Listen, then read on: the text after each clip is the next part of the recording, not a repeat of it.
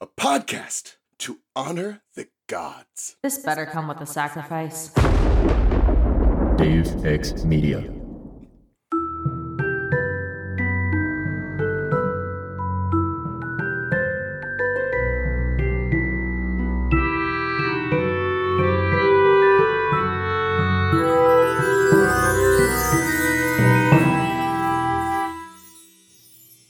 Restricted section in which I am breaking up with Harry Potter, and it's the most painful breakup I've ever been through, including all the ones that made me write all that awful poetry. If you haven't done the reading, don't worry if we did it for you. Here's what we're talking about this week Harry Potter and the Half Blood Prince, Chapter 29 The Phoenix Lament. Named thus because the Phoenix's lament possessive is a nightmare. in which we're basically just sad the whole time and nothing happens. I'm your host, Christina. My co host today is Mary Clay. Say hello to the listeners, Mary Clay. Ethan, you ruined my hello with your sneeze, which is actually a good opposite r- like role muted it. reversal for us. no, it was very audible. Definitely didn't mute it, but that's fine. Fully sneezed thinking it was muted. Sorry. he sneezed with his whole heart. Um, and now you have to keep it in because I referenced it. Um, Yeah. sad but nothing happened is, I think, a good way to sum up a lot of my day. Aw, wait, more than just the Harry Potter? No, like no, I mean like this part, like this part of my day is nice and fun, but Oh, okay. I've The otherwise not had a was good day. Unrelated. It was not a good so- day, and So reading this was chapter was the highlight of your day? no, not reading this chapter. To, let's just. Hi, Ethan. Welcome to the podcast. Mary Clay, it's, it's great to finally record the podcast that you're also on with you. Uh, no, Have you guys never recorded together? That No, we've right. done it before. Have we? I thought that was the whole thing. I'm sure at some point. I've recorded a podcast with you a million times. Hi, I'm Ethan. Um, I am the host of the Bacon and Eggs, a movie lovers podcast. I'm a bad host. Thanks for handling it, guys. You're, oh, I thought you were calling me a bad host, and I was like, I'm literally about to tell you that podcast doesn't exist anymore. But okay. Ethan, you and Tyler and Mary Clay recorded um, the Order of the Phoenix film episode. Oh, thank you for that information. Um, you've also recorded with Grace twice. I, I knew I recorded with Grace. I, that that other piece is just lost to time. Oh, and we also did the Prisoner of Azkaban film together with Haley. Yeah, That's no. a lot of people on one call. That's a lot of people who talk on one Zoom call. God damn. And it's not like uh, you know, it's not like any of us cannot talk. Like, It's true. It's true. Um, yes, Ethan is from the uh on again, off again movie lovers podcast, Bacon and Eggs. the as of as of this point, officially defunct Bacon and Eggs podcast. R.I.P. R.I.P. We, There we will love you. there will we have been an, an extremely recent goodbye episode when this episode airs. Whoa. Oh. Okay. So- Aw, well, I'm proud of you guys for doing It's all good. that. I It's, know. it's it's a happy thing for. I mean, it's a sad thing, but it's a happy thing. It- um, no, No, I, I totally get it. Totally get Tyler's, it. We, you know. me and Mary Clay are both in the process of quitting podcasts. Yes, so this is- we, yeah. we get Yeah, it. I ju- yeah, yeah, Mary just Clay just launched a podcast a week Yeah. ago and is quitting podcasts. No, I mean I ended the one before it. Yeah. oh yeah, okay. saying goodbye, and then I. This is the beginning. You've been of the saying it's end. the beginning of the end for like two years now because you've been like, guys, I I scheduled out everything and the podcast will end. But today I sent the schedule to everybody for the real. whole. Re- oh yeah, Ethan also. Ethan, I put you on. Hell yeah, let's season. go. I was like, I gotta yeah, come back you, one and, time Ty- in the you, me death and year. Tyler are doing something together. I forget which one. I put I put you on the thief for the next book. Ooh, that's a thing. Wait, does uh, Do sorry? you remember we- who the thief is? yeah, I do remember who the thief is. All spoilers. Is that what you're gonna ask? Yeah, that was the that was the question. I can never remember which way it All leans. spoilers, all of the time. Okay, cool. That's great. Did It's the opposite of my podcast, which is please don't spoil. please don't ever spoil it for you. So the problem with me right now is that I work on Harry Potter content for a living at this point, and we are so deep in fan fiction that I have no idea what actually happens in the story at all anymore. Oh, There's a Bob's so good, Burgers yes. episode about that. Non-canonical, non-canonical, non-canonical, non-canonical, non-canonical. We are three episodes, or no, two episodes into a what if uh, James had not given Dumbledore the cloak. Series of videos and everything in my head hurts, and I That would be nothing. so interesting if I wasn't so burnt out from this podcast. That would Oh, be so interesting fair. if I cared about Harry Potter. if I cared at all. Yeah, it was one of those things where like sometimes they have an idea and I'm like editing the video and I'm like, hold on. this is as a person who's read these books too many times, this is actually really interesting. Oh, nice. Mary Clay, here's here's the beginning of a granny square, which is done with twelve double crochets into a yes, magic yeah. I looked up to see what you were talking about because I, I don't know. I just like trying to verbally describe crocheting is hard. Um, Hmm. but yes, I see what you mean. I still don't understand what your original question was, but I'm glad you got there. My original question was from the magic circle, how many do I need to chain to start the round of double crochets? And the answer was three. For anyone listening, the answer is three. Welcome to our crochet podcast. well, someone said, wait, who in the Discord? Okay, wait. Hold on. Someone in the Discord. Who was it? Um, our friend Gannon Bort said that our next on pod project was going to be testing and rating free co- crochet patterns. Wait, are people watching this live? no, Oh. they're not. So it's like just audio. it's even sadder. So, Ethan, how the fuck have you been since the last book? Dude, since the last book, I've been good. I got married. Oh, Uh, yeah, congratulations. Mary Clay was there. Yeah, Um, it would be weird if I wooed and I wasn't. there. Christina was could've invited and did other things. Yeah, That's fine. Christina was supposed to be my plus so one, sorry, y'all, so and she fine. had better things to do that weekend. She sent me a very lovely message about it that I read a month later. Oh yeah, you did. That was like two days ago. yeah. Um. No, I think I didn't even have better things to do. I think I just said I will have just gotten back from being out of town and will be very sweepy. To be fair, you did actually say that to me in person. You were like, I would love to come. However, it's not that I'm busy, it's that I was recently too busy and like vibes. Yeah, and that's another fun update, Ethan, is that the last time we recorded together, we had not met I IRL. know. Now we ha- Oh, I have really? Hugged, I have hugged the Ethan. I'm a real life I have- human I being. witnessed- I, ha- I, ha- I have spoken to him face to face.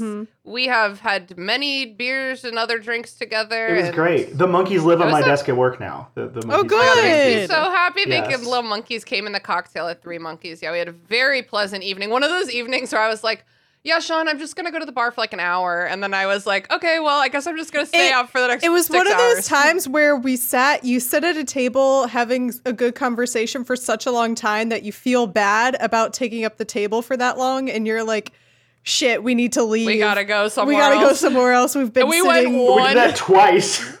We went one restaurant away. Yeah. we were like, "Okay, well, we'll literally go down the door. street, down the block. and I was sitting there like perched on the edge of my seat and perpetually like, I am keeping them too long. They have lives to go back to. Like Bitch, I know how to leave a conversation that I'm not she enjoying. does. She does. I see. I know too many people that don't though, and then like That's go on true. and complain loudly later. It's like oh, I felt like I was you know stuck hanging out, and I'm like, well, nobody told you to feel like that. Whoa. Yeah, what? You can always just leave. You can literally say like, "Oh my god, I'm so sorry. Um, I just gotta go home," and no one will challenge Yeah, you. for real. Just gotta go. That's the beautiful thing that out of all the awfulness that came from COVID, the beautiful thing is that I feel like nobody feels obligated to do like anything or stay anything anywhere. longer than they Yeah. want to be anymore. Yeah, my friend group and I has gotten very good at being like, "Well, I'm leaving. I'm bored. I'm gonna go play video games.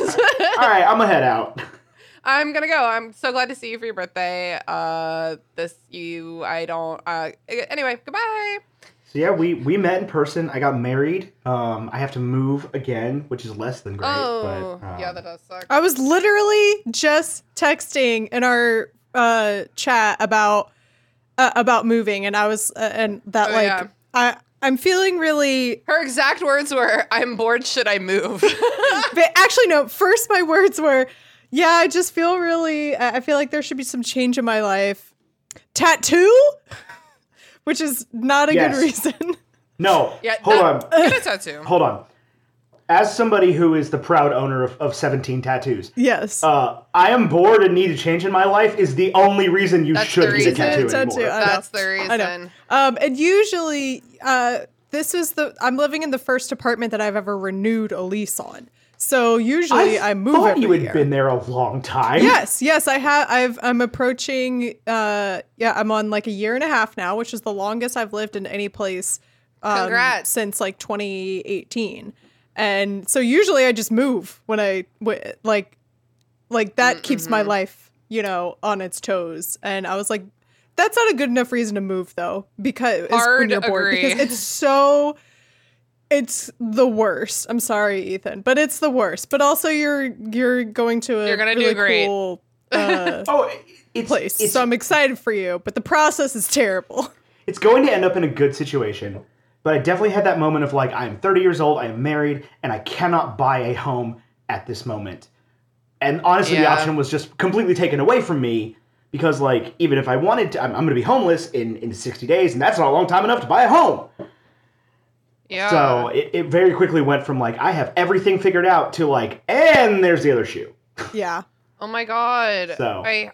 Wow. Do you have a plan? Yeah, no, we're, uh, it's all done. Okay, it's all done. it's all good I literally Okay. just have to book the movers. Like that's that's the stage I'm at. Hell yeah, and good on you for getting movers. 'cause yes. that's, a game, that's a game changer. So we got movers. So the last place I lived in was an absolute nightmare to get in and out of. Like we had to use an elevator to get stuff in because like the it was the comical like stairway from Friends where like Oh, nothing yeah. will go up it. But Yeah. so we had to use the elevator and like all of our furniture we we moved in together. We got like brand new over time, and so like the dining room table had been delivered, the couch had been delivered, the love seat had been delivered, the bed had been delivered, and I'm like, I don't know how to get this stuff out of here.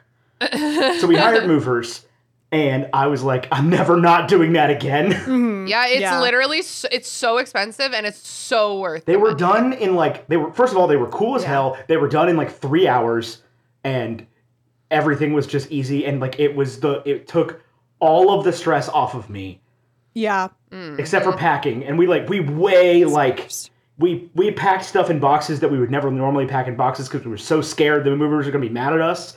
And the movers are like, "Wow, you did way too much." Like, thank you, but like, don't feel like you have to be this way going forward. Oh my And I was god. like, Like, what kind of stuff were you putting in boxes that didn't belong I don't know. Just boxes? just we put like we put everything in like moving boxes. No, Like I get, th- I get like the weird, the Yeah. like awkwardly shaped things that like you don't necessarily like. A lot of like kitchen appliances are annoying Yeah, because like when you put pot. a toaster in a box or when you put a coffee maker in a box, there, there's like nothing else you can put in that box. Right. One ladle. Yeah. Well, and so like, and that was the thing is like I'd put like a toaster in a box and then just like fill it with kitchen utensils and like other crap and like. It was just an exhausting process, and that was very stressful. And then they were like, "You didn't have to do all this," and we're like, "Oh, okay, cool." But they sent you like a super threatening PDF that's like every single item we have to pick Yes. up is going to cost Yeah. you extra money, and um, and they're like, "That's Whoa. yeah. not true." Yeah, a lot of moving companies will be like, send pictures of what you want us to move, of what you want us to take. Our movers will only take what you tell us, what you, what they are like pl- prepared to take, which essentially just means like, hey, don't tell us that you only have five boxes and then Right. we get there and you want us to move the couch, you know? Right. Yeah.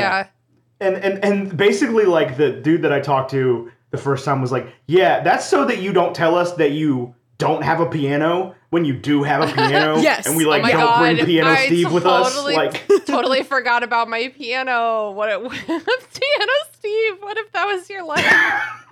it's like, oh, that, yeah, Moving that's Steve. He moves the pianos. Like, he's the one that knows how to do it. when I was a kid, my family was very uh, pretty wealthy for about six years, and that's when we bought our big house and filled it with a lot of really expensive wood and custom furniture. Um, and then came the divorce. We had to move out of that house, and I remember like watching this team. They were like individuals were carrying furniture that I wouldn't have dreamed of carrying with like a team of five people. Like they were just like popping it up on their backs and like hut hutting away. And I was like, what on earth is happening? Couldn't be me. But then I just helped two people move a hutch that I was selling out of my dining room. And I personally felt like I could carry it myself. And I did. Um, and then the two of them together were like, it's pretty heavy. I don't know if we could get it to the car. And I was like, come on, girls, buck up. Come on, you can do it. Don't act like this. like it's really not that heavy. So I guess strength is a gradient. It it it comes in all shapes and sizes, and like I'm a 30 year old adult man. Like, I wake up some days and my back don't work, at all. Ouch. Relatable. I know I'm a runner and I've started just be having like sore ankles all the time. And I'm like, ooh, I wonder what the problem is. And then a voice in the back of my head is like, there is no problem. this is just how your ankles are now, Just- honey. this is just life now. This is how you are. Again, I It's work like, with why? a 20 year old now, and she's like, oh my god, my back hurts. And I'm like, you shut your mouth. You don't know. um. Anyway, this has been some really good conversation. Remember about, how we opened Harry this Potter. conversation by saying that we had to change locations because we were talking for so long? we are a very chatty trio, and I love that for us. Um, but I guess I am barreling towards the end of this book, so let's let's let's at least make a little bit of progress. Ethan, um, Harry Potter and the Half Blood Prince, like, where does it fall for you in your book ranking? Do you like it? Do you not like it? Is it in the middle? I think so. For a long time, for a long time, I would have told you that it was my favorite Harry Potter book. Like, Okay. bar none. When it came out, I was like, this is the best one. Like, this is as good as it gets. Like, it's an extremely satisfying story. It's an extremely satisfying ending for me, and like, I, th- I, I think it's it's more concisely written than the rest of the super doorstoppery ones. Mm-hmm. Um, and this this one felt like like you know you read Goblet of Fire or Prince of Azkaban, you're like this is a side quest. And you read Goblet of Fire, and they're like this is where ninety percent of the plot happens.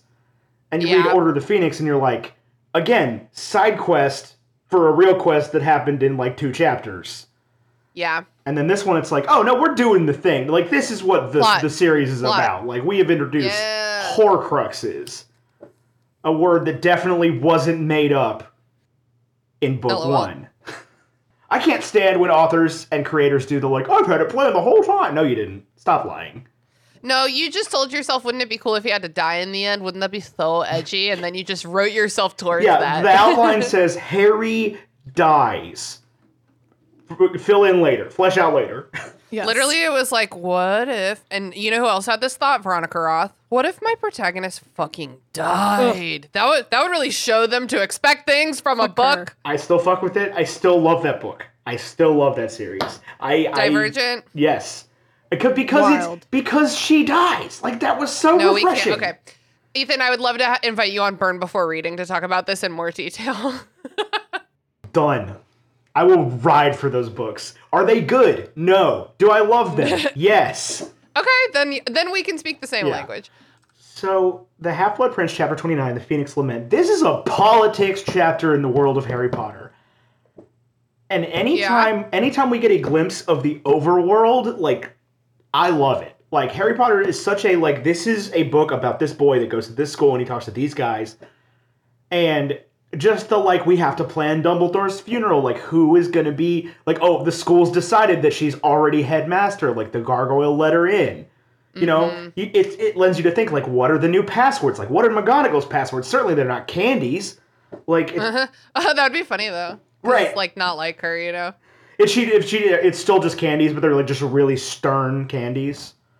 Oh yeah, they're like in a um, there's a Bob's Burgers Halloween episode where Bob buys I don't remember what they're called, but I always call them Dr. Bitter's Bitter Drops. These were my grandfather's favorite. Dr. Peter's Bitter Drops. They aren't too sweet, you know? And then he feels bad and he goes out and buys the like sour chews or whatever, right? yeah, sugar baby sugar booms That's or it, whatever. yeah. It's so hard to invent the name of a candy that doesn't already exist. I know cuz and they're all just like nonsense. Like, like you can't make it sound not fake. It's like superheroes. Oh yeah. I try to read superhero fiction from time to time, and I just like I can't buy into it because they're like, this is Squid Man versus the human bug. Making up names for things is so silly because as you're writing it, you're just like you're like this this sounds like nonsense, but like at the same time, you know, like Rivendell and Lothlorien and uh what's uh something different. from He was uh, a, li- a linguist. But uh, um, what's the uh, like Alderaan and Tatooine? Look at me dropping Star Wars shit. Whoa, Those are all like knows. nonsense words too. So like, Okay, but Rivendell sounds Rivendell is like based in actual English like parts of words like the word Dell like actually has meaning and like Riven. okay, shut up. least, like Whatever. whoa. Th- So on, Whoa. on the opposite is George Lucas, who's just like, I will name anybody, anything, in any place, anything I want. There's Yeah. Hi, there's a character named Kit Fisto. Um, no, I just I don't know that one. I just chastised the group chat um, because I watched A New Hope for the first time with y'all, and not a single person told me that it's called jizz music. Dude, literally all of us were terrified to open our mouths. we were like, don't say anything. do you know who told me it was jizz music? Casey Winters. I've got bad news for you guys. what? Disney killed Jizz. No, Disney will never kill Jizz. We can't give Did them Did you just say that power. Jizzy? I think you just said Disney. Disney. Officially, it's no longer Jizz music. Shut Disney the really fuck up. cl- I don't care what they say. I, I I mean I'm with you. I agree 100%, but I have to let you know that we're being censored in this way. I don't take it. I don't accept this. Like this is the thing these are the things we have to fight for. Yeah. How did nobody tell you it was called jizz music? Because I was, I, we were literally so scared to open our mouth. That's fair. They, yeah, they even were afraid to joking. I spoil was- things. But yeah, like- Ethan, Casey terrified. Winters was the one to tell me. Like the absolute last person in the world you would ever imagine. Casey, who so politely and respectfully declined to come on my podcast because it was too rude. I was like, no, that makes sense. Dude, I I hung out with him in person in real life and I felt so bad for who I was as a human being the entire time. I have those friends too, where it's like, oh, I'm ruining you every time I speak. Right. Like he should never listen to me talk about anything. I can't not swear for 8 seconds. And I'm with you. 90% of the time, especially when I've been drinking, 90% of the time like the things that come out of my mouth are absolute dark dog shit. Just pointless meanderings of the human mind that should not belong anywhere near Casey Winters. Ugh. Ah. Oh, I feel you on that. Um, so do we go Do chronologically? you want to Are we chron Do you want to talk about the? Ch- yeah, let's go Okay. chronologically. So at the be so okay, here's what happened. Two chapters ago, Snape killed Dumbledore. One chapter ago, last chapter, we were spent the whole chapter Harry chasing Snape through the grounds. And then we get the while this fight is happening around us, and then we get the like I am the half-blood prince reveal. Ethan, gotta ask you, do you care that Snape was the half-blood prince? Do you feel like that was like a really important, crucial reveal in this moment? So What do you think? I I was not much younger than Harry's supposed to be when these Mm-hmm. books came out. Actually, when did this come out? 2004? ask me. 2005. I don't know anything. I think it was Okay. either 2004 or 2005 because I was in fourth grade and I attended an event for Oh yeah, the yeah. launch of this where Oh my god. having not read Harry Potter at all, I correctly predicted that Snape was the Half Blood Prince. I totally forgot about that, Mary Clay. Well done. Uh, it's my like one moment of my childhood that I'm proud of. So the, ha, this would have been the summer between 6th and 7th for me then. Okay. So I was 12 and some change. So I was younger than Harry at this point. Although I don't think that Harry has at any point felt like a 16-year-old up to like through the entire series. Like he always still kind of feels and behaves and talks a little bit like more juvenilely than I felt like I was at that age. Yeah, Um, I'll agree with that. He's emotionally underdeveloped for sure. Well, I mean, and, and can it, can you blame him really? Um, yeah, hard that's no. valid. um, he has nothing and they give him nothing. right, and like he spends like the the entire last book, nobody listens to him at any point, even though he's right about everything. Yeah. Which we get some of that in this chapter of him like looking at Hermione and Ron like I was fucking right. Yeah. so when I when I found out that Snape was the, the Half Blood Prince and Snape killed Dumbledore, I like I was 12 and a half years old, right? This was the first time that I had watched a red herring start and finish, like in my Ooh. existence. Like it it like Okay. I think I lost a- any trust for any literary character when I watched Snape kill hmm. Albus Dumbledore. And I think I've Yeah. carried that with me. It's like I'm always like somewhere between this and The Village taught me not to trust anybody about oh, the anything. vil- oh my god, I'll totally agree with you on that one because The Village was what probably one of my earliest like crazy movie twists. right. Like now I was just from from there on out I was expecting like it's never the person because you got a little bit that of that with Malfoy over and over and over again throughout the series where it's like Draco is suspicious but not actually doing anything wrong. Yeah. constantly, other than just being a dick. Uh, and this one, he actually does stuff wrong, and it's right there in front of you. And I'm like, what is happening here? I remember this feeling of like, wow, that was a good twist. And now it's like I can't Yeah. ever go back and unfeel that, so it's like, oh, it's so easy to see it coming because I knew it. Like, Yeah, it's a great betrayal. And it's really wild because it is basically, like you said, like five full books of like the boy who cried Draco right. to set to set him up to not be believed here in the sixth book when he's finally right. Uh, yeah, I, I've been every time I talk about the plot now, I, I I've, I've not quite necessarily come to like I'm a full Drary shipper, but like Oh, they are definitely they are definitely too obsessed with each other the entire time. oh, it's gay. Oh, it's gay. like There's no straight. There's no heterosexual explanation for this. absolutely. no, no, um, because because like you know Draco is writing letters home about him. Oh my god, for sure. Like, I don't know. Okay, wait. We still haven't started the chapter yet. Okay, so listen. So last chapter we caught the half blood. Pr- so you didn't answer my question, which is, do you, do you care if Snape is the half blood prince? So you do because it was like a great betrayal. Is that? What Oh, you, you at? you meant do I do I care like in, internal to the story or like Yeah, like it- is that like a? Do you think that's like the a, the right time to drop like a kind of whatever reveal? Like, are do you like the build up altogether, or is it like what man? You just killed a guy in front I of me. I actually think that this is like this is that is the moment where the whole like Snape re- redemption storyline falls apart for me. Is like he just killed Dumbledore, which obviously he feels bad about to some extent, and like you get a little mm-hmm. bit of that from like interpretation here in this chapter where it's it's you know he attacks Flitwick and he you know has to lie to the Yeah. girls and and he has to make a lot of people believe that he is a bad guy. But then in the previous chapter, as soon as he's face to face with Harry, he's like, I do actually suck though.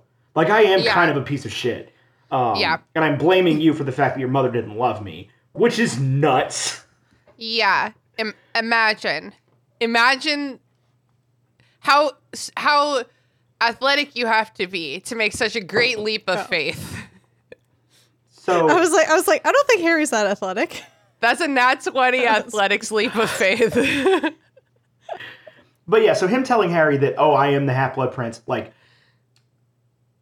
I, I, I would almost, I don't think it's the right time to drop it. I do care that he is a Half Blood Prince because I think that, like, the fact that Harry tries so hard not to learn potions from Snape and then learns potions from Snape is yeah. just really a good piece of, like, karma there. yeah. Um, At 'cause the Harry's same time, bad though, I think it tells, uh, but I think it also shows what a bad teacher Snape was because he clearly had this ability to teach potions to other people in a way that made the like chemistry and whatever behind it easier, but he made it so terrible that if you were to just like if you take him out of the environment, Harry does well with his instructions. So Snape is also Yeah. just a bad teacher. Oh, 100%. It's true. But like Hogwarts has a lot of bad teachers during Harry's tenure there. Like the true fact that dat. these kids know how to do any magic at all is a- Other than transfiguration. Like, transfiguration she's charms, got you got on it. lock. You got Flitwick, who's good, and a McGonagall who's good, and I guess Sprout. But Yeah. you don't you don't They get a ton plants. of Sprout in the books, and you she- We've never we've never been in herbology to like be in a lesson. We've only been in herbology to do To, like, like, side gossip. quest backstory Yeah. stuff. Right. Yeah, it's for gossiping. right. They're like, oh, Neville's good at herbology, and I'm like, I sure would have loved an example of that. He grows weed. Ever. We never talk about it. um, one thing that just occurred to me is um, because I've been saying that like the Half Blood Prince reveal is like misplaced and distracting here, and like why do I care? But I just thought of a reason why, and that it's that like the only two things that connect Snape to Harry really like in terms of big story are his are Lily and the Half Blood Prince, and the I reject the Lily thing whole cloth. So having him be this like this like master figure to like Harry's Padawan. I was like, can I say that word? Don't know. Um, It it's means like literally nothing to me. perfect. Yeah, it's like a it's like a very interesting way to connect these two characters because like Harry enters into it like so willingly and like almost like obsessively, you know. So it's like Harry's like weirdly in control of like his relationship with the Half Blood Prince, who is Snape. Like it's just like an interesting addition to their dynamic. And the only thing that truly connects them that is real, other than Lily, which I don't buy. the thing about this is the reveal right now is like does does Harry go on to then use any of the spells or the skills that he learned from the book in like a meaningful way in the next book? No. He might use Sectumsempra again because he likes that one, but I don't think in a meaningful way. So I, I would almost say like that it could have been used as an opportunity to, to tell Harry that even if it's you know a person he shouldn't trust, that like the magic in it is probably safe. hmm. Yeah, interesting. Yeah, a Um, lot of things could have been done with this book. I think that it ended up just being kind of like not. And honestly, I think if they had just named the book something else, I don't know what you would call it, but if you took a, maybe a little bit pre- of pressure off the Half Blood Prince being like, You mean name the book by J.K. Rowling Yes, after something yes, other sorry. than the book by Severus Snape? yes, name the Gotcha. name the, Harry, yeah, the- Harry the Potter and the book. Horcruxes or whatever. Yeah. Right. Yeah, we've talked about this before. Any other ideas for what you'd call this? Harry Potter and that time he got laid finally one time? Harry Potter and the nice skin, you know. Um, great at great addition in the movie. Harry Potter and the horny Horcruxes. Oh my god, and this is the it's thing is like perfect. is like because I go back and forth between this and like Goblet of Fire, right? And it's like it's so hard to come up with another name for a thing that already has the name that you know and, and maybe don't love but like associate with it that I'm like totally. what else do I call this? Because some of them it's like Harry Potter and the Order of the Phoenix. It's like other than maybe Harry Potter and the like Prophecy of Peril, which is way too Lemony Snicket, Horrible, yeah. but like something like that, something about the prophecy. What else could you possibly name that book? Right? It's a it's the Order of the Phoenix. Yeah. I think that like I'm thinking The Prisoner of Azkaban could have been named a couple different things. Like Harry Potter and the Mar- Marauders would have been, I think, an interesting title. I think so. I actually like Prisoner of Azkaban as a title because that's when it sort of almost moves into that like, oh, they're going to be poetic now. From Yeah, I do like it, but I'm saying out. that I think I think alternatives exist. Sure. But it's like Harry Potter and the Sorcerer's Stone, Philosopher's Stone. Like that's what that book's called. Like Yeah. that's the thing. The Chamber of Secrets. That's what Um, that book's called. Like I will fight you about Harry Potter and the Goblet of Fire because, on principle, I reject that the, the Triwizard Tournament involves two cups, the Triwizard Cup and the Goblet of Fire. That's fucked up. That's stupid. You don't need two cups in your tournament. Call the book Harry Potter and the Triwizard Tournament. Yeah. Let it be called the Triwizard Cup. There's no need to have a Goblet of Fire. That's dumb. yeah. A hundred percent. No, yeah, I was I was not defending Goblet of Fire at any point. I think that's the worst named book in the. Hey, after the Harry series. technically won the Triwizard tournament, do you think he saved the trophy? Hmm. He never mentions it again. Like, he, uh, I guess he could have. Like, thrown- what happened he- to the trophy? Were they like, the idea- well, it feels weird to display it now? I love that it's Uh, just in the in the idea that it's like in the beaded bag when they're you know walking around in book seven. Like Yeah, I was I was thinking he could have just thrown it in his chest and never thought about it ever again, his trunk or whatever. yeah, it's probably in the school's trophy case. Oh yeah, honestly, Dumbledore probably was like, "Nah, man, don't give that to him. Put that in the trophy room." Yeah, At the end of the last chapter, Harry went to Dumbledore's body. Oh. Yep. Dumbledore's dead on the ground. I told you, I, I've been in this nightmare where Dumbledore's been dying in slow motion for like yeah, a month Dumbledore's of been my dead life. for weeks. Harry's just sitting there, like kind of in a trance. I think a lot of us know what it's like to like learn of an un, unanticipated death, and you're just like body just like well, and also, he, shut yeah, he was there like- for it, and uh, Yeah. and he's also just found out that the locket is also a fake, which Yeah. for me is just always like the final punch in the gut. Yeah, he goes. It's like when you skip really far ahead in whatever you're watching, and it like buffers for longer than it should, because it's like what? Do, it's like what? What do we? What do we do? What are we doing here? He's just like buffering. Oh, Harry. Um, ha- Yeah. Hagrid's like Hagrid's like, come on, we gotta go, and Harry's like, no, no, and Ginny is like. Come on, my sweet love. And he's like, okay, Okay. I'll go with you. You smell nice. Lit- literally. I did I did read the few chapters leading up to this. Like I'm so sorry. It's so depressing. You're a It- good. it is, you're but a I- good reader. I wanted the You're a good context. Um, I wanted the context to make sure I had like all of the the, the bits and the bobs and everything. Right. Yeah. hmm as somebody that uh, had a, my my dad was murdered right like this is a this is a thing that happened in my life um, j.k rowling really as much as I never want to give her credit for anything, or the author, as much as I really don't want to give her credit for anything, she does a really good job of what it feels like to see your father figure's lifeless murdered body sitting in front of you and like what that kind of does to a person in that immediate moment. It's a little bit like overly visceral for a a what is essentially a child's novel. Yeah. Um, And I was 25 when I had to deal with that, and that sucks. It's vivid, it's visceral. I've heard similar things about like um not obviously a completely different circumstance, but I've heard similar things about like how Harry like reacted immediately and then like distantly after Sirius's death about how like just the way that she writes like trauma and grief I think is one of her strong Yeah. suits from what I've heard from yeah. people who identify with different parts of all the trauma that's depicted in this series. It, Yeah, it sucks to give her credit, doesn't it? I think that you just have we don't have to respect her person. We can still respect parts of her craft, you know? I mean, uh, the the bro clock's right twice a day, right? Like everybody, Totally. everybody can do. Everybody who takes time out of their daily life, or and makes it their their job to sit down and put words on paper. Theoretically, everybody's going to be good at something.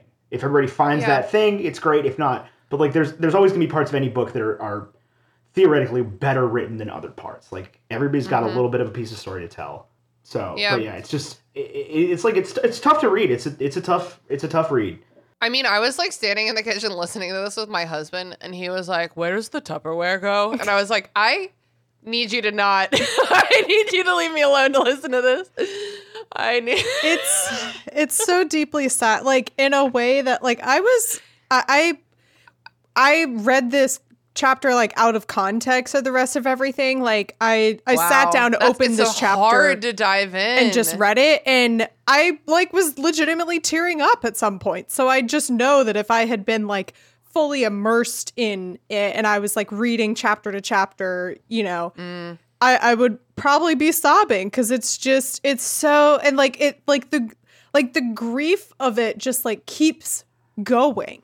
Cuz the wor- I mean we'll get we'll get to it in a second, but like the worst part for me is when they get to the hospital wing and I realize, "Oh, the rest of them don't Let's know." do it. Let's do it. Harry and Ginny go up to the hospital wing because that's where everyone is gathered. Nobody else is dead, but Bill is not okay. Greyback attacked him. Nothing's really working to help heal his wounds, and no one knows what's going to happen because Greyback is a werewolf, but was not. It wasn't the full moon when he was bitten, so it's like, is he going to be half a werewolf? Which honestly, in a moment like this, is kind of like a silly little distraction.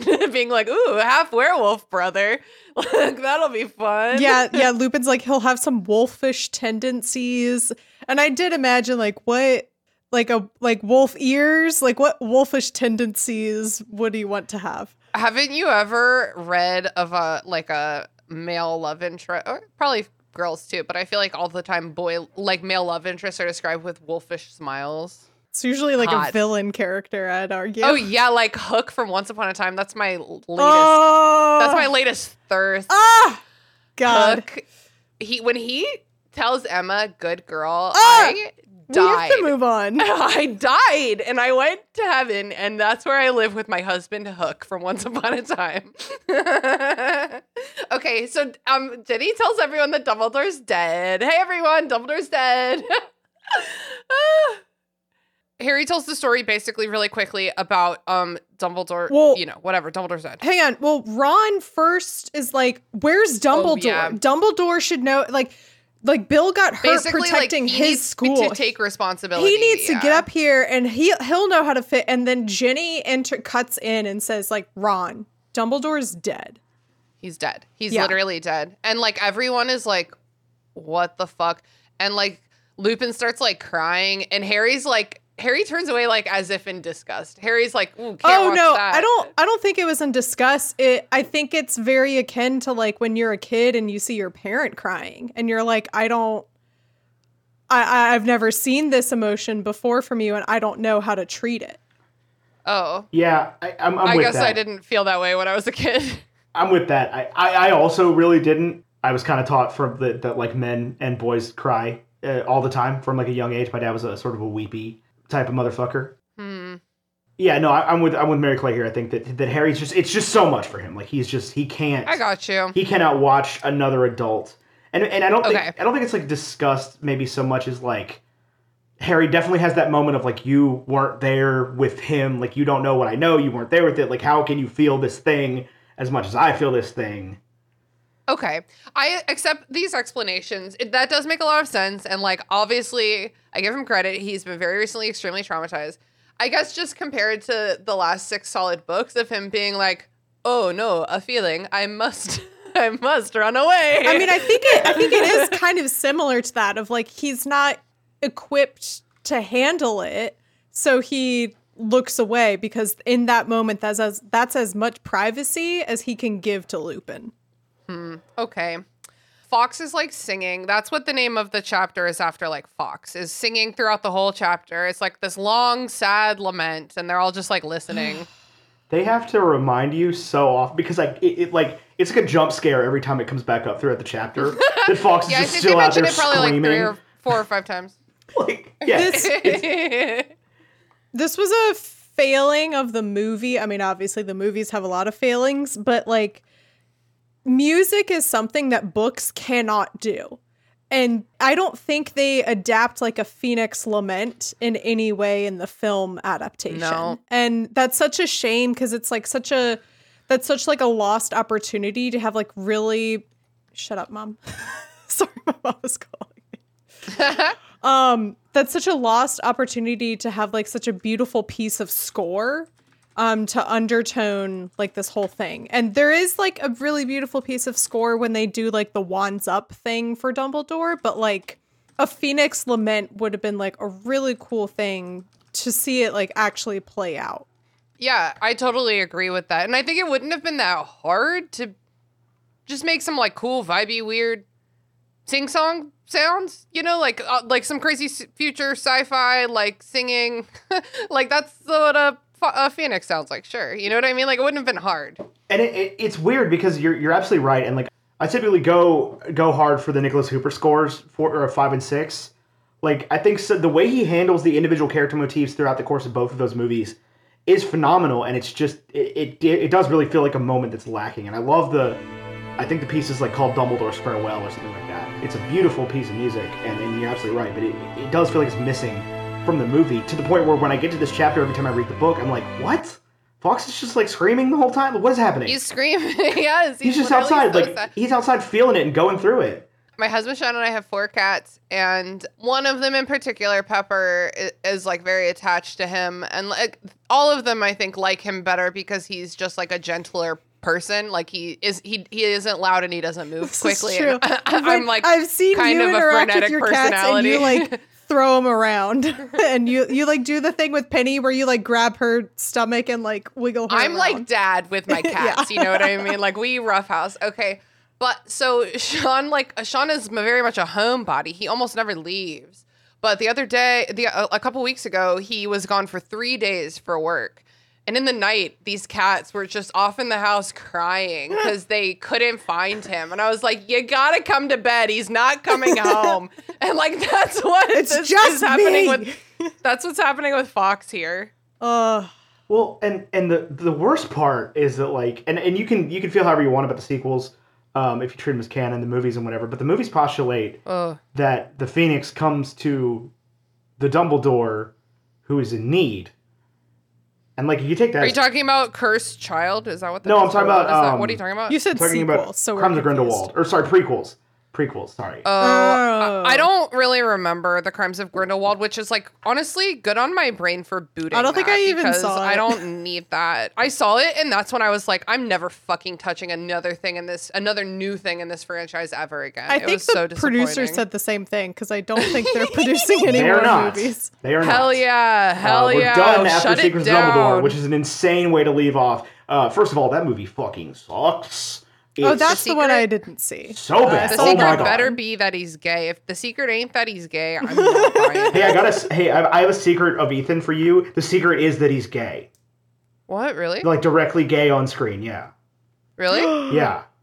What they did? That? Maybe it's I- worth I, watching. mean, I don't think Oh, there's like a. man. I don't think there's like a kiss, but there's like Oh, a. well, then It's not not worth gay if they don't kiss. I mean, he Yeah, literally sorry, sorry, Dumbledore sorry. literally says like, we were, you know, we're we're we're more than friends. We're more than brothers to Grindelwald. So kiss Like- me, bitch. Prove it. Well, I, it was he was talking to a mirror. So, Ugh, kiss me through the mirror.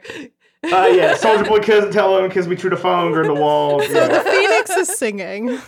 Okay, So, the, so- anyway, sorry. what, what really, really what I was saying is in those ahead. dumbass movies, they say, presumably with the author and the screenwriter's permission, that the Phoenix comes to the Dumbledore in need, and now rethinking. What Dumbledore does it come to? Oh, I remember. Yeah, at the end of the second one when they reveal Whomst? that um what's his face? Ezra I'm not, but not ma- not his naming that person. Yes, but Um, Oh. that character Yeah. is. I'm just going to spoil all of the movies. That character is revealed to be of the Dumbledore family, and then like Isn't a his little name like Eustace or something? It's Like Credence. Clarence? it? Credence. Credence. I believe Credence Eustace. Barebones, and That's then it. uh, He's Bare a Dumbledore, bones? and then it ends with yeah, like a baby phoenix coming to him. Yes, Dude, having a last name like Barebones is giving like too poor for a last name. It's like I Well, no, literally, invented that's the whole story. Like you're uh, What really? you're nailing it to the wall. It's almost like I could write this. But yeah, so so I think Fo- I, I now my my headcanon here is that Fawkes ceases to be at the end of this song. Not just flies away, Okay. but like like immolates and does not come back. Yeah. Okay. So McGonagall comes in, and then they have to tell her what happened too. And everyone is very shocked to learn that Snape did the deed. And it's actually, I think, an extremely satisfying exchange when Yeah. everyone's like, "What the fuck?" That he trusted him so much, and we all, nobody knew why, and he was wrong. In the end, he was fucking wrong, and everyone's just like, "Fuck!" And it's very delicious to read. yeah. Harry's just like, I fucking told you. I was right. I was right. I was right. I told you. It's like I fucking told you. They almost get me to feel bad for Snape. They almost get me to feel bad for Snape. I know. I never do. I don't feel bad for him, but I do think that this part of this book is the best Snape.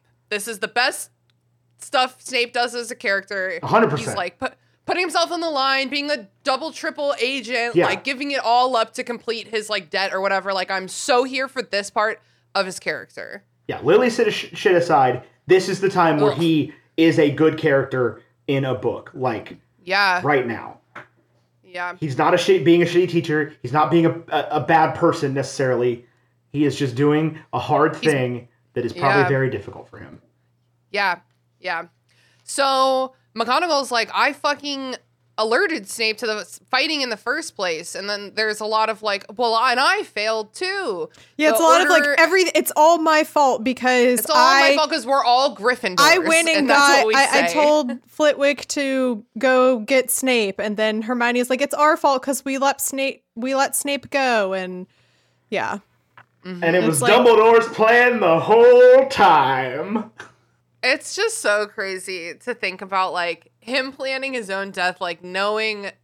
Uh, it's just I don't think he knew changes. It was going to happen like how it happened. I think he knew like the vaguer bullet points of like Yeah, Snape is like Mal- the Malfoy boy has been assigned to kill me.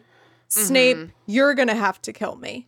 Because I think what I was on for the chapter like right before they go to the cave, and Mm-hmm. we talked about how like oh this is Dumbledore's last day, yeah. and like whether or not we thought like do you think as they left for this mission he knew that like this is my last day this is like my last moments like what i'm about to do is going to lead to my you know directly lead to my death Mm-hmm. Mary Clay, that was literally that was like a month ago, and we're still on the same day. Isn't that crazy? yes We're still on the same day of the book. You're still in the same like hour. yeah In book time, you haven't moved forward at all. Yeah. wait till you get to deathly hallows So like the last half of the book is all one night That's true. So I've had to do some recent digging a little bit into Dumbledore dying and this whole thing. And if you look at, at how prophecy works in Harry Potter, especially centaur prophecy, mm-hmm. the central idea of it is that the stars and the moon and everything are like they're using actual astrology. And astrology is telling them things that are going to happen at Hogwarts and to the the the people and stuff involved, and the stars are telling them the this, but the stars don't know. Like the stars can't see when it's going to happen at all. They just have all of the events laid out in front of them. Sure. And so, like theoretically, when the centaurs see the centaurs know that Harry Potter is eventually going to go into the Forbidden Forest and he's going to fight Lord Voldemort. Into and, the forest and again. he's going to be killed by Lord Voldemort. Killed, air quote, Mm-hmm. killed by Lord Voldemort. So when they see him, theoretically, theoretically, according to the way their prophecy works, when they see him in the Forbidden Forest fighting Lord Voldemort in book one, because the question is Mm-hmm. Oh, like, yeah. why didn't the centaurs stop Voldemort from killing the unicorn, from doing this, from attacking the child, X, Y, Z? And it's like, because they don't know the damn difference. So I, I do think there's a real possibility that Dumbledore did actually know exactly what was going to happen, probably Hmm. a long time ago. But you mean from like getting that information from the centaurs? Yeah, because like I cannot imagine Okay. that Firenze, once he banished himself or got banished, did not just tell Mm-hmm. Dumbledore these things. Oh, true, true that. Because okay. there- there is a yeah, because he's still at the castle now. Right, exactly. There is a certain point of this series where it does start to feel like Dumbledore kind of was maybe pulling the strings a little bit more than he lets on. Dude, and he lets on kind of a lot actually. So Yeah. he's really he's really running everything. Who run the world? Dumbledore. Dumbledore. yeah. the Order and the Dumbledore's army, they tell their side of the story. Malfoy got past the DA who were guarding the room of requirement using instant Peruvian darkness powder. Which twins? Yeah, Jo- twins. Fred and George. Why would you invent something like that? well, that's a great question because Ron's que- Ron says we'll have to talk to the, them about who they sell their products to, and I'm like, you, you can't just be out here like, oh no, hey, I think you look, like you think might you be a a bad def- guy, so you can't yeah, have exactly. this thing. like, what is that rule? Yeah. don't sell to Malfoy specifically. Right. Your like, reasons, Maybe just don't Unknown. invent siege weapons. sure.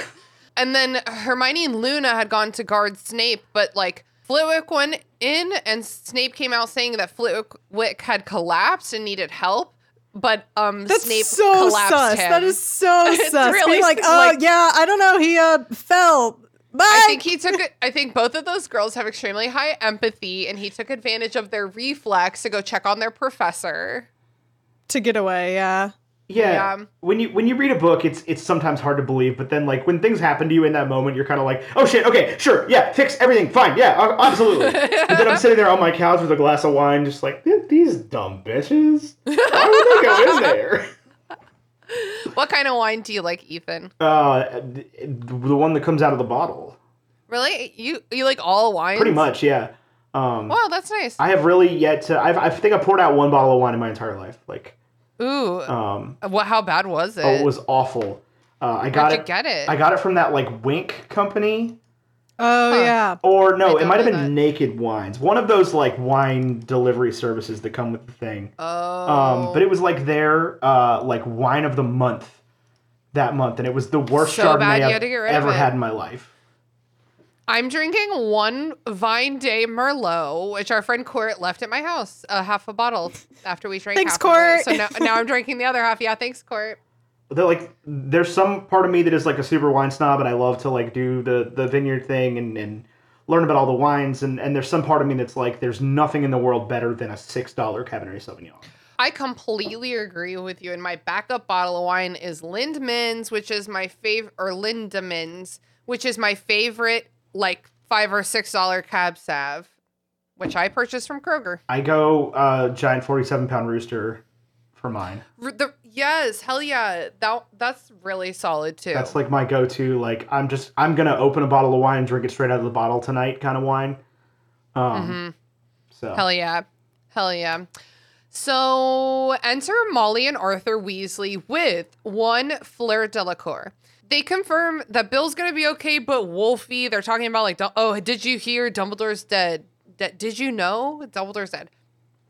Molly starts weeping and is talking about like, oh, like this is so sad. Bill, he was so handsome. I guess it doesn't matter, but he was going to be married. And Fleur takes great offense, naturally, and good for her.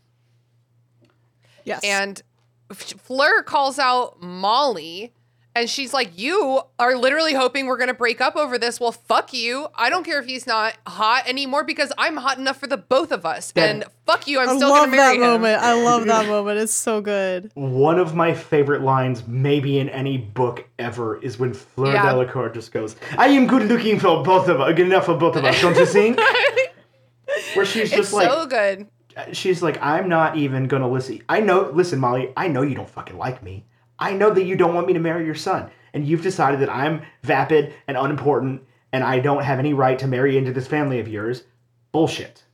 Well, and like put yourself in Fleur's perspective right now. Like she, first of all, she's been living, I think, with Molly and Arthur this whole time because she works at Gringotts. And they've been, I guess, shitty to her this whole time, or at least like not very warm. I think a lot of the time it's just Molly and Fleur vibing. Can that be right? And now Fleur is at in the state of heightened emotion. Her fiance has been like gravely injured. She's been polite for months. And now, like, she's so worried about her fiance, and his mom has the audacity to act like she's not even part of the picture anymore. Like, good for Fleur. And Fleur is like, fuck you, and I will do that. And she takes the sponge to sponge off his brow or whatever. And I'm just gonna, um, like, t- say the rest of this cute little arc. So there, she like is sponging him briefly, and then Molly's kind of like appraising her. And I feel like we're, I feel like we all, Molly is being like, huh, okay, so she can, she can shout like us, and she can stand her ground, and like she's gonna stand by this my guy, like my my firstborn son. So Molly's like, you know, uh, like our great Aunt Muriel's bridal tiara would look really good on you. If I'll get it for you if you want it. And Fleur is like, that would be nice, thank you. And then suddenly they're crying and hugging each other, and I just think that this is like a really It's- beautifully written, like It's like woman to woman moment. exactly. Yeah. I like burst into tears every time I read it. Like I, I burst into imagine tears. Fleur being like, "That will be nice, thanks." just like very like because she was just in like defensive mode, you know. And so Thank she's still kind of in that. She's like, "Yes, that sounds lovely." So I have had Gilmore Girls in the brain for various reasons over the past week or cha- and some change. I literally just texted about it this morning. I sorry. had this like image of Zach and Mrs. Kim just like arguing at each other about Lane as as Molly and Fleur. Just this like of of of Mary er, uh, of Molly just be like, fine, you can marry my daughter. Like we go to Seventh Day Adventist Church. That's where the ceremony is. Deal with it. But fine. it's such a great moment. Like, and I, and I just got married, so obviously I'm still definitely in my honey. I mean, I literally leave for my honeymoon in a week. Uh, and some change. Congrats. So I'm still in the honeymoon phase of my relationship, but like, there's no amount of of of physical scarring that this woman could undergo. This this this physical damage that a woman can undergo, where I would love her any less at this point in my life. Like she is she is the light in everything I do. Like it and Ugh. and you know, it's hard to explain that to, to older people who've been married for a long time and, and have forgotten a little bit of that, right? Like sometimes, you know, I- I'll talk to her parents about her, and they're like, they're like surprised that I can feel these things that I feel and feel the way about her that I do, because like they're just, even though I'm I'm 30 years old, they don't always think me capable of it, just because they've forgotten what it's like to live in that moment. And so, like, I do hmm. think this is a beautiful representation of it. And it's the same thing that Molly talked about in Order of the Phoenix, where she's like, you know, we did, we had kids, like, we did the things, we didn't know what tomorrow was going to be. And Fleur's sitting here, like, I don't know what tomorrow is going to be. I know that I want to spend it with your son, and that's just going to have to be good enough for you. Oh, I'm like weeping. It is like so beautiful. Like it's so hard. It's so hard to like enter a partnership with someone and take on like all of their family and all of their baggage, but you like do it so like hopefully you do it with like your whole heart and like Fleur just is such a bad bitch. She's a ride or die bitch. Like she like sure, they hooked up for the first time because they were both super hot, but she loves him now. And he in in books and stuff, they always give, especially dudes, like very badass scars. Anyway. Oh, You yeah, you I know mean? he looked cool as hell. Yeah. And like, the, first of all, there's no world in which you're making like Domhnall Gleeson hot. I can't. I can't. No, buy I it. know, and they made they made his scar very small. I think. Yeah. They're Yeah, what if he got like- what if he got squelched on his little cheek? Yeah, what They if you were just got like, a little scratch? Yeah, this is like, oh, it's little Bill Weasley. What is he gonna do? it's like you're not like big badass fucking dragon. Yeah, he's earring, he's like- not a presence in any way. No, and uh, sorry, Donald Gleeson, if you're somehow listening to this, I do, I do truly love you, man. Like you are. I do one too, of but my just favorite not, acting humans He doesn't in the world. have um he doesn't have firstborn energy. No, that's the perfect way to describe it. Imagine this was the first episode he listens to, and he's like, "Wow, damn, they, they really came for me." Donald Gleeson, I watched Frank on purpose. I love you. Oh, what's that? Who's which Frank? Is that about? Okay, so if you want to watch a really insane movie, uh, it's Donald Gleeson and Michael Fassbender. Michael Fassbender wears a big like paper mache head the entire time. Um, Oh. And they're in a weird like band together, and it's an insane movie. Oh, that's fun. that's a Um, fun premise. From like oh, not oh four, uh, like fourteen, something like that, twenty fourteen, maybe earlier than that. I don't know. Maybe I'm wrong with that. I have no idea. I saw it and it was fucking weird, but Donald Gleeson is just just delightful in it. Okay, I don't think I've ever seen him in anything else. At least not that I've remembered him in. Okay, so That's I, I know that's bullshit. what? I'm not gonna tell. What I'm not. Never mind. Don't worry about it. I'm googling it. oh, me too. Like, what have I seen? Wait, is that really his? Oh, I did see? About Time. I forgot about that one. yeah, Wait, no, wait. I haven't seen him. In Yeah, just just close it. Oh yeah, Mary Cla- you close it. Oh, N- no spoilers. No spoilers. Oh, did I? Um, uh, it hasn't come out yet, but uh, I found out that um, uh, uh, what's his name? He's been in so many things that I've Childish seen, Ga- Gambino is uh Lando. What's his name? Do- no, Oh, yeah. that's not Donald Glover. Childish. Donald, Donald Yeah, Glover, Donald yes. Glover is um Lando Calrissian. Yes. Yeah, that's a very fun casting. It's that. I was like, I can't- didn't I know. cannot. I cannot say anything else. Okay. Fleur is like, I would like a sexy werewolf husband. And Tonks is like, see, me too. I remember being 12 and a half years old and being like, what the fuck? Everybody's in love and dead. What's happening? The movies, I think, do a particularly bad job of Oh, it, do- it's non-existent. well, not even that, Yeah. but like of of like remembering that that Remus Lupin is like 27 and Tonks is like I don't know whatever. Um, No, at this point, Remus is He's got to be in his Mid-thirties. Yeah, he is my age. and I'm Ton- sorry, Tonks is like wa- was was James is in her not 20s. was James not like 21 when he died? Like yeah, but Yeah, and that was 10 years ago. yeah, that was ten. That was That was 15, fifteen years ago. Because So Harry he's is 15. 35. He's like 37. if I look like okay, a little. Harry than is if I look like actually. if I look like David Thewlis looks uh, in this movie when I'm 36 years old, I will I I might just just pass away. I might just cease to be. That man, that's a that's a We don't have- 55 year old man. We don't have the budget for another funeral this season, Ethan.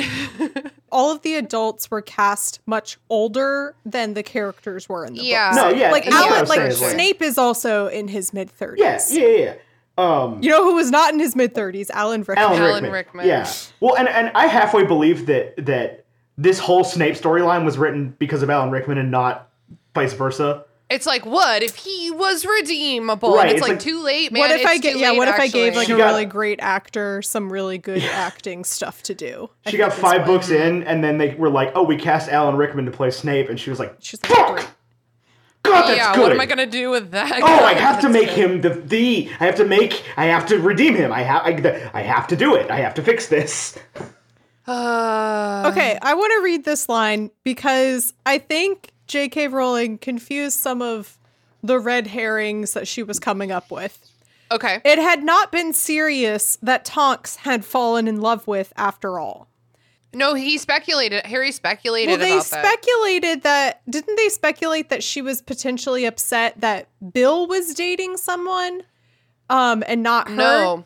No, the only thing we've gotten about that is Molly Weasley being like, I've been inviting Tonks around trying to get Bill to fall Okay. in love with her Okay, so that's the part. Tonks is not into that. But also, I mean, they also do originally say like, "Oh, well, Sirius was her cousin, so that's why she's upset."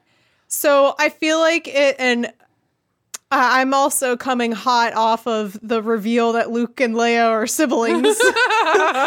so the incest thing, I know that like they're distantly, and I've also been watching The Crown. Um, so I know that they're very distant cousins. cousins. But Their like second co- that is not very distant. I think they're second cousins. she didn't have to be like, oh, well, there he's she was in love with Sirius. She didn't have to do that. She didn't have to do that. She didn't have to imply incest. Authors, Yeah, are you listening? Didn't. You do not have to use incest as a plot point. Yeah, it's for it's true. And in the past, when she's talking about like the sacred eight pure blood wizard like bloodlines or whatever in this universe, she talks about how like she doesn't say because incest, which is like what we're getting at here. She says everybody's lying because there's no way they could intermarry that much. You know what I mean? Yeah. New fantasy authors, if you're listening up, uh, you don't need to use incest as bait, and you can wait at least eight pages before you mention slavery in your fantasy novel. Oh my Um, god. in fact, you know what? I would say you don't need either of those things. don't, I, yeah, I would don't agree, mention it but at all. uh, hey, I'm, I'm trying to take the inch before I take the mile. because even though I love Brandon Sanderson, I open his books and it's like slavery. Ugh. We learned the reveal Tonks and Remus are in love. And this is what, okay, sometimes I'm like, sometimes in front of our friends, I say something to Sean, and then there's this look in his eyes, and I'm like, oh, okay, this is the kind of thing that I say out loud, but you don't say out loud. Okay. Oh my god! Oh my god! I'm so sorry. I'm so sorry. I, I I tweeted something that was supposed to be about Gandalf, and I used the word Bilbo. I mean, I used Dumbledore instead Nice. because we were talking about fucking Dumbledore. Okay, that's what I get for trying to send a, a tweet uh, and talk about Harry Potter at the same time. Yeah, that is what you got. Tonks and Lupin are me and Sean in this moment because she's like, "See, I'm in love with you," and he gives her this look and look, and she's like, "Oh, is this? I thought, I thought now was the time to get it out in the open." um, and everyone is just like, "Come on, Remus, be happy," and he's like, "No, I want to be sad." But also, I think he has valid reasons for oh, being No, like, think they're I don't think this would be a healthy relationship. Okay, but I get that you really get the impression that he's like leading her on a little bit, or like, I it just feels like he's like not. I don't know, man. this whole relationship pisses me off when it's all said and done. Yeah, well, the whole. I mean, what Lupin does in the next book to me feels unforgivable. Oh, Unforgivable. Lu- Lupin is in my mind. Lupin is completely unredeemable. you Yeah. Um, yeah, early Lupin is so good, but then he takes actions that I don't like. I, like I, I'm sorry. Well, and and the fact like like they they they they ain't both had to die. Like, you know, uh, there's no good reason Yeah. for But that. it had to be poetic. It's like it's like the circle. It's like a new orphan who won't be as sad. a new as orphan the touches the last one. beacon. Yeah, I don't need I don't need Harry to have his own The orphan, to raise. the orphan cycle. He'll do it better than the Sirius did. orphan He'll be the cycle Sirius. just sounds like a fantasy dystopian series. the, the orphan we need a cycle. new orphan to take up the mantle of the old orphan because the old orphan is married now Someone and he has please his out own there kids. write the orphan cycle. Dear Yeah. God. Plot twist: the hero of a thousand faces is just one continuous cinematic universe, and the orphan just keeps transferring. It's all the same orphan. Just every time one dies, a new one's born. I think one of the plot twists has to be that the orphan discovers their long lost parent is alive and that they are no longer part of the orphan cycle. Oh my god! As the resident orphan, I'd be stoked. like in the little princess, like in a little princess, she gets out of the orphan cycle. Spoilers for a little princess by Frances Burnett Hodges. Oh man. Oh. Ugh, the the orphan cycle is maybe the best thing we've come up with. I am really, really good at coming up with, I would say like, like B movie plot type th- ideas, like like Hallmark movie, like very like like corny, cheesy story ideas, and then I just never do anything with them. I'm gonna write one someday, and then it, I'm on. I'm gonna put on the cover written by Christina Kann and Mary Clay and then on the and then on you go to the dedication page, and it's like, well, it was Mary Clay's idea, but I wrote it. she gave me permission because she has zero follow through. You should read Yellowface by R.F. oh yeah, I have. I own it, and it's on my shelf. I will be reading it. You should Hell yeah. absolutely read it. I'm going to. Owning it is serious business. Okay, well, I would argue that most people I know don't feel that way at all. What do you mean? That they people just buy books willy nilly and then never read them ever. Oh no, I read my books. The problem is I do buy books a little bit faster than I read them, but I read books like hell. I mean, not lately because I've discovered crochet and that's been derailing everything. I'm actually thinking about picking up crocheting so that I can read more and like do something that isn't phone while I uh, listen to audiobooks. Oh yeah, that's a good idea. Um, Christina, there are girlies out there who buy like a stand for their Kindle so that they can crochet and read at the same time. That's a good idea. And I I'm have like, too many I- print books though. I tried to do that once and it just didn't work. um, I've done it before, but only my very easy crochets. Like the one I'm working right now is literally just a giant blanket full of single crochets, so I could do that while reading. But Yes. literally anything more complex than I could do Precisely, yeah. So enter Hagrid. Hagrid. It just like keeps getting Dum- sadder, doesn't it? He had to It move just- Dumbledore's body. Hagrid dude. is the, the the person that all of Harry's emotions get like felt to the audience through. Because Harry Yeah. can't process his own emotions, or the author just simply didn't know how to write a person processing their own emotions. So like Hagrid Sure. constantly throughout the series gets to feel all the things that Harry's supposed to be feeling. That's a really interesting point, Ethan. I'm gonna have to think about that a little bit. He like he rarely um not rarely. He is always feels like the only one in the in the entire room having like a normal human emotion. Yeah, yeah. Which He's is ironic because he's not fully human. He's the only adult who cries, and he cries openly at a time when Yeah. you should be. Absolutely, Sometimes yes. I'd argue he cries when you don't necessarily need Sure. to. yeah, a lot of tear stained letters. Yeah. I mean, if you put any amount of red wine in my body, I will cry. So Oh my god, I have half a bottle. I I only had half of four bottles of wine. I had half a bottle of one fine day. Okay, but listen, Hagrid had to move Dumbledore. Somebody else could have done that with magic. Do we think Hagrid was like, "I'll do it" as as like a, a brave, honorable thing? Like, or do you think he really was? Do you think they really let him when they could have done it magically? Hagrid is constantly dragging stuff around that could have been done by magic. It is a plot in the entire series. He's described in Goblet of Fire, I think, as like uh, pulling. Maybe maybe it was Sorcerer's Stone. Maybe it's the first one of Hagrid's like described walking in the door with like nine Christmas trees at one Yeah. time. yeah, And it's like- I think I think maybe like three or I think four. but- usually he's like, "This is my job. What I, I'm I'm Yeah. here to do this. I don't." And like also, it, it's not that hard for me to do this. Like I don't mind doing it. But I think Mm-hmm. in this moment, it was like this is an honorable thing to do for Dumbledore. Okay. Where do you think he put him? Good question. Yeah. Does does Hogwarts have a morgue? The morgue. They should.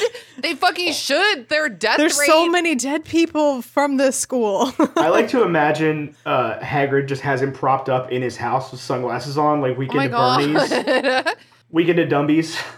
oh my god.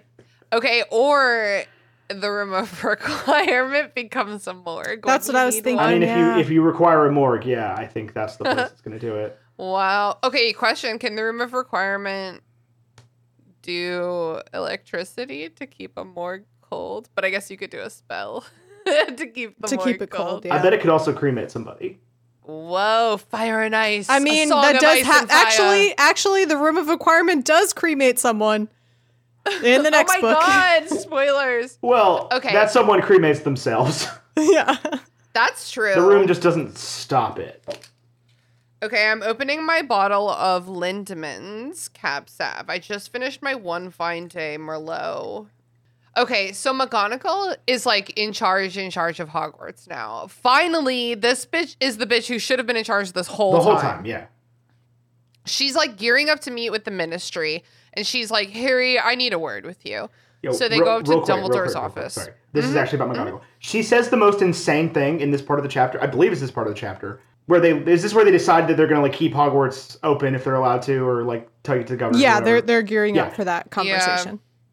they're like, you know, somebody, whoever it is, is like, can the school close? And Slughorn is like, yes, of course the school can close. If we, we know we only have one student, maybe we won't close. And McGonagall's like, actually, he considered closing the school when the Chamber of Secrets happened, and this is worse than that. And I'm like, no, no, hey, hey, Minerva, I know that he was your Let's not buddy do that. and he's your friend, but like. It's by pure happenstance that a bunch of kids didn't get murdered that year. Yeah. As when, Yeah. as far as the school goes, the principal dying is way less important. It's not about the fact that oh the principal died. It's Yeah. about like the larger context of what this means for the world.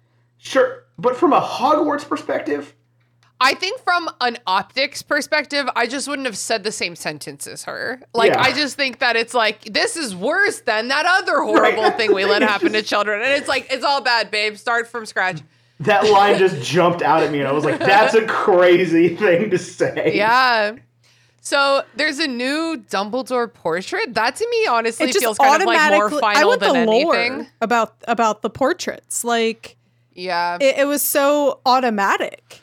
If you haven't already signed up for our Patreon for $5 a month, you can get our bonus episodes. And one of our episodes is I just let Zach rant for 45 minutes about like the nature of art in the wizarding world. Zach from My Cabbages. We talk I think we did talk about the headmaster portraits.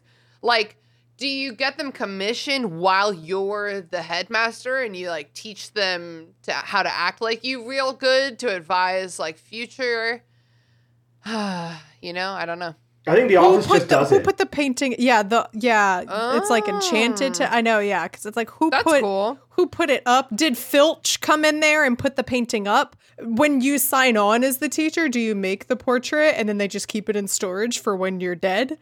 If the office does it like does that mean the office is sentient or does that mean this is ai art I wouldn't be half surprised if they weren't like basically the same magic as like a Horcrux is.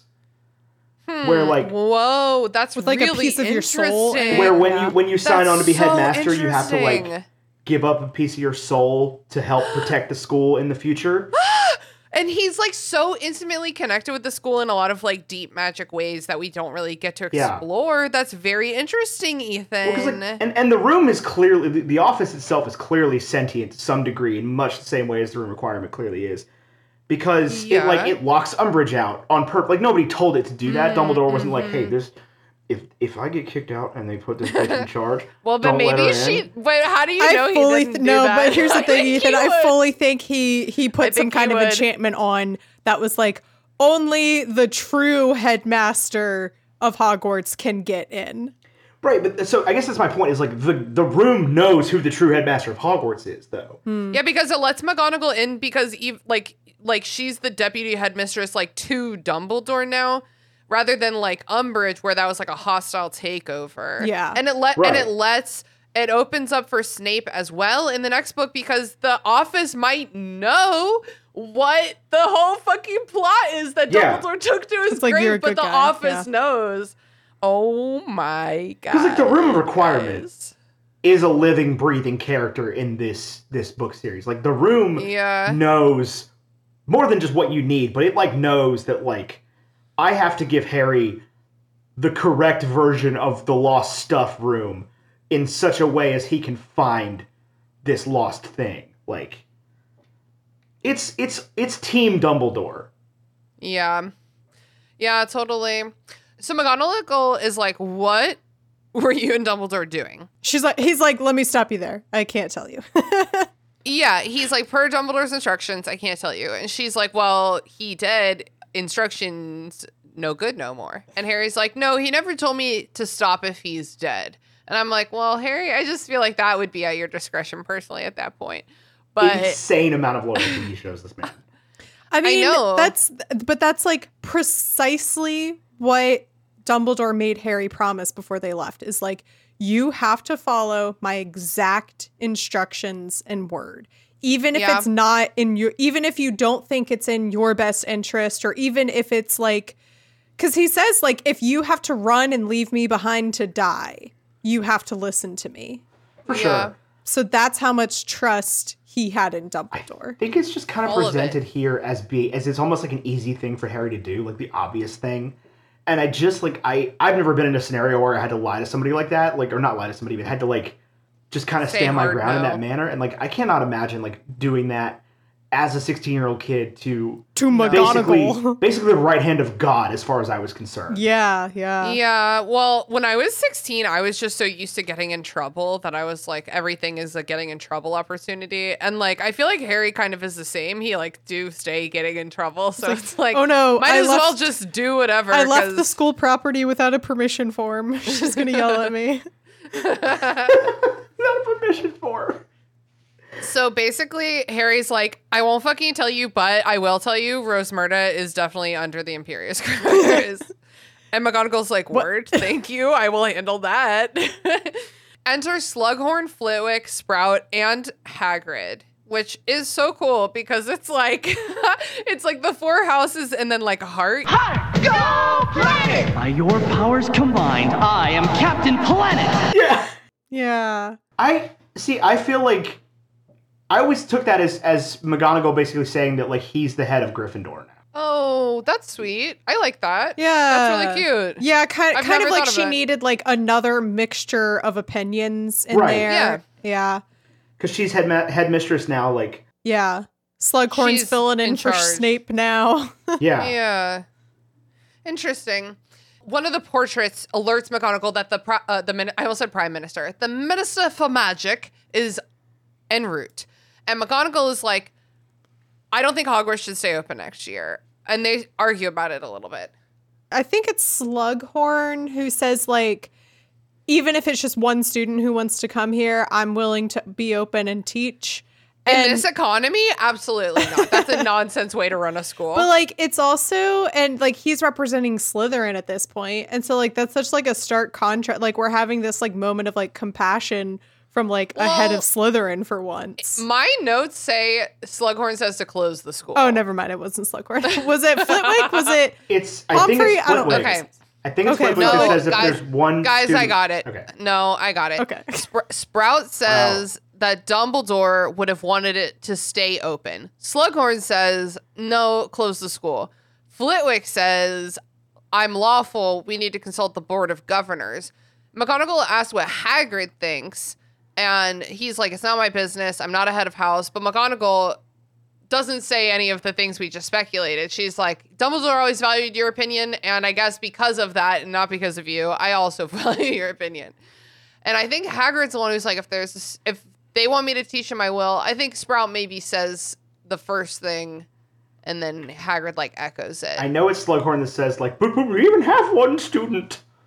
yeah, and he's like, um, they'll probably be safer at Hogwarts, but you can't tell moms that. And I, I that makes sense to me. Yeah, I get what he's saying, which is that like in a moment in a time of war, which is what they are entering, they are no they're probably no safer or no more in danger at Hogwarts than they would be at home.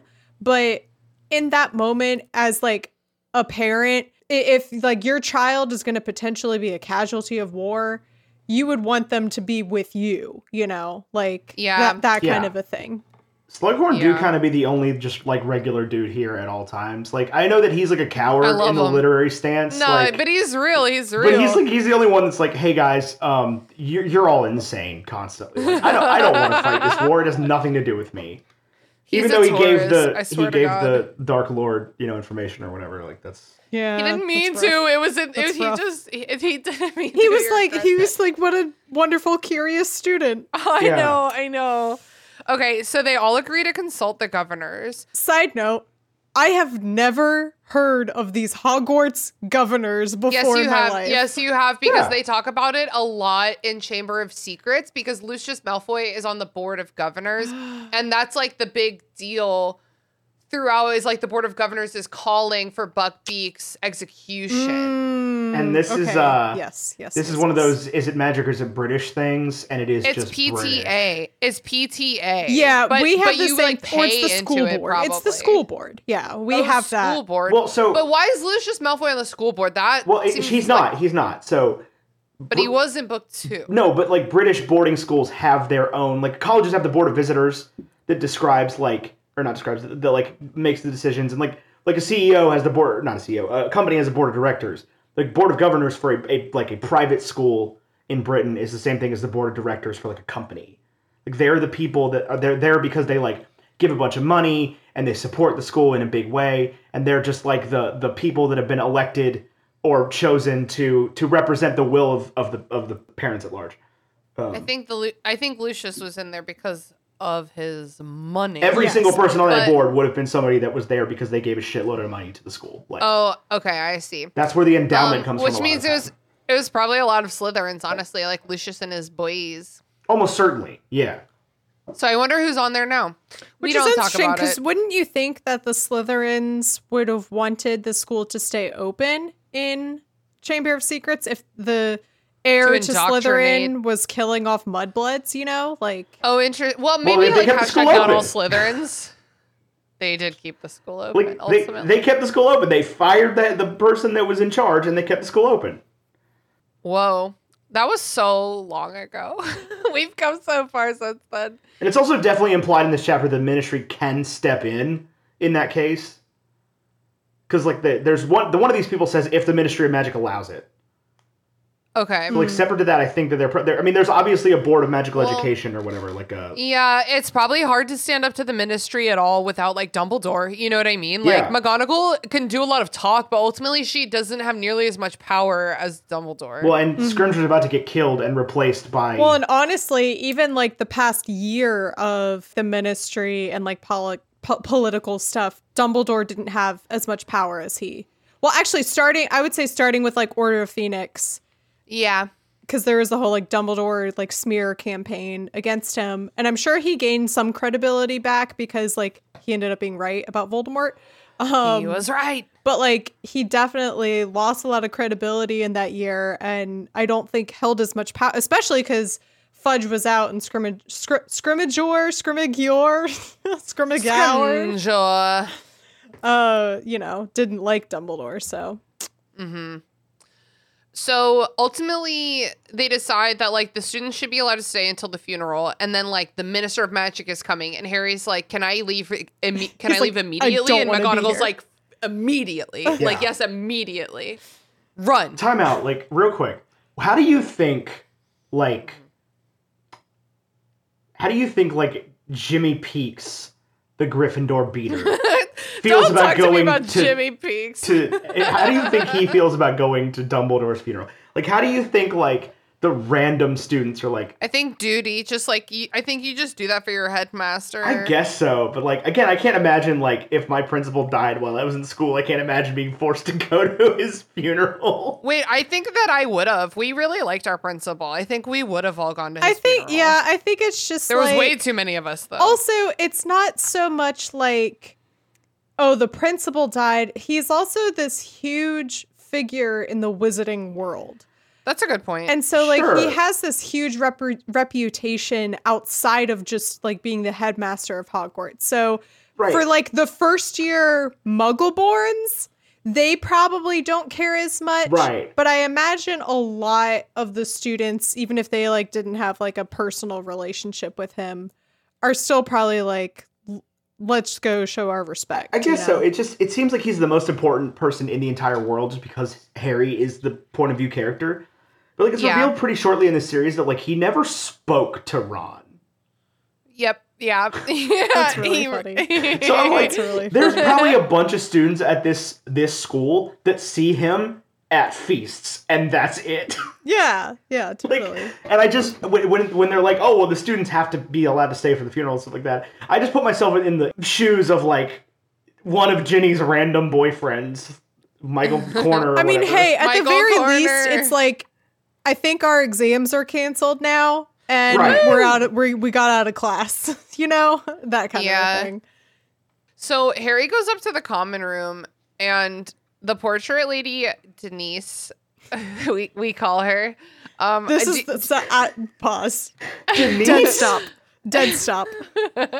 this is the first time ever hearing of Denise. that's because you don't listen to this podcast. Is this a this is like a canonical thing or like No, No, the- somebody- It's a canonical somebody thing in the restricted section world. Yeah. Apparently, I think I think it was Andrew, but I might be wrong. But like somebody named her d- because they call her the fat lady through the whole series, and Yeah. it's like she, I'm we're, Denise. We're giving her a name. Denise. She's just so not a Denise though. I guess I don't agree. She's like a Di- a Diana, a Diane. I guess Just I because just- you've been watching The Crown lately, Mary Clay. I've never thought of that as like a demeaning thing, I guess. I just assumed that that was like the name on the museum tombstone next to her painting.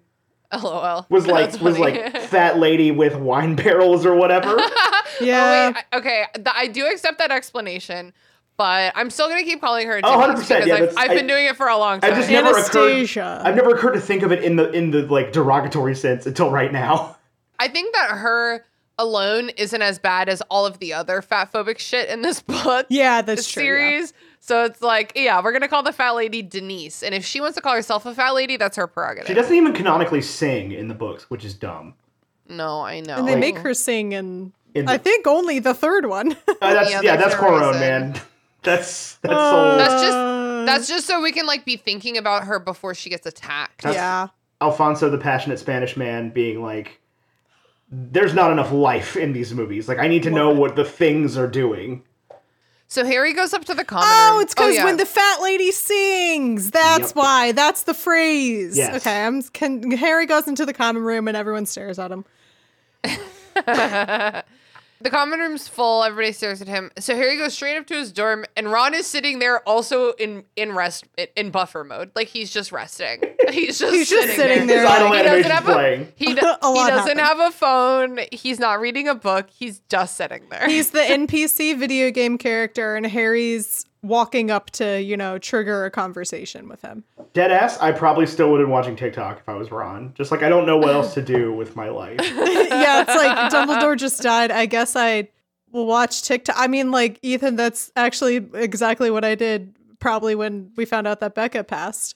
I was probably like, I guess I'll watch TikTok. I had to go finish now. work stuff and then oh, yeah, oh like, yeah, I was still working. I was like, I guess I'll edit an email I wrote. Yeah, and Like, I kind of just I I, guess went I'll back open TikTok. downstairs Yeah. from the roof and I like went and told Ben and he was like, "Do you need to go?" And I'm like, "I have a few things to finish." But then yeah, Yeah. and he just kind of gave me this buffer look mode of like, is a great yeah. phrase for it, honestly.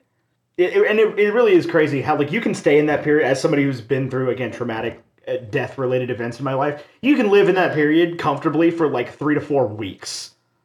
yeah. Like And actually, I think as we get into Deathly Hallows, I think that's what Harry's in. Oh, and actually, that's exactly what Harry's in at the beginning of this book with Sirius. Sirius's death. well, and, and That's true, even too. even at the end when he's I guess that's the next chapter. I won't go into that, but Yeah. That's all right. You can go into it just a little bit. just the part where he's you know he's sitting with Ginny and is like, "Hey, I have to break up with you. I'm not coming back." And she's like, "We're at Mm. Dumbledore's fucking funeral, dude. Like, what are you talking about? How about we go home and we have a conversation?" And Like a No, normal she person. Doesn't, she doesn't care. She's like, she her exact response is, "Is for some stupid noble reason, Yeah. isn't it?" But like he just he drops that. He's like, okay, by the way, this is a thing I have to do, and I'm like, buddy, just hey, breathe first. Why Ah, don't you do he's that? got Yeah, to one step he's at got to save the world. He's like, well, the only person who knew slightly the plan is dead. yeah, and it's just it's it's I'm the guy, just now I'm the state of one with the panic, plan. Yeah. and he um, never slept well ever again. No, the end. Actually, until the end of Deathly Hallows, I think. I think the And last. well? I think the last chapter before the epilogue, like I think it ends with like, and he went up, dream like, thinking of dreaming softly in his four-poster bed. and Like, that's where the series No way. ends. no, it doesn't, because I have on my calendar that on. On November 21st, I'm going over to Christina's house I've to record the last episode. never read a book with an epilogue that I thought needed an epilogue Yeah. Okay, y'all. ever. So, so Ron is like, "Show me the Horcrux," and Harry has to be like, "There is no Horcrux." It's like, it's fake. Ouch! Like having to say it out loud. Harry, Harry it's is in like such a such a daze right now. He's like, "Here you go, bitch. Look at it and weep." This is the part where if the, if this was a TikTok video, this whole movie, that they would cut to like "What I've Done" by Linkin Park playing, as as they're like R.A.B. Who is that? We've got to go find him. Directed by Michael Bay. Um, don't forget it's not Linkin Park, it's Phoenix Song. Phoenix Lament. And and yeah, that's how sorry, I don't- I'll let you host.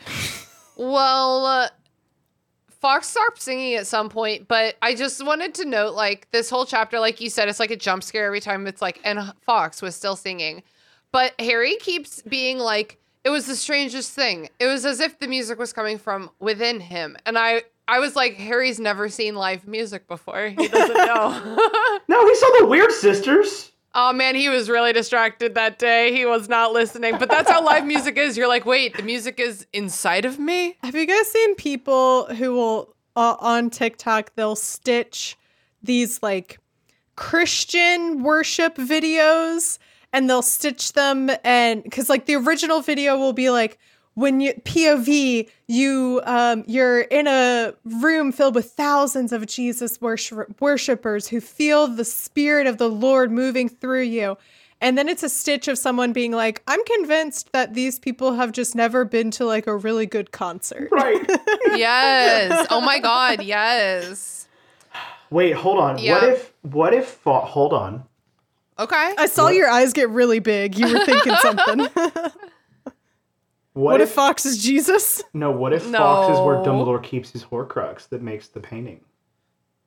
Wait, oh wait, that's really interesting. I think I've heard someone say what if Fawkes was a Horcrux before? Because like Um, but what if Fawkes was the Horcrux unto the painting? Is right, interesting. because like Harry, the, maybe the Har- the Horcrux in Harry feels like another Horcrux, like screaming. Hmm. interesting. But by that logic, wouldn't all the other portraits need a phoenix that's also a Horcrux? I mean, they could probably probably doesn't have to be a phoenix. an iguana Horcrux? Yeah. No, but like the phoenix one works because it can never die. Yeah, but like the- an iguana Oh, would oh, be oh, a oh. terrible. The, the iguana they that could Quirrell's inexplicably holding in movie Hey guys, oh, one. yeah, I got my new. so this is my new funny. Horcrux. It's a goldfish.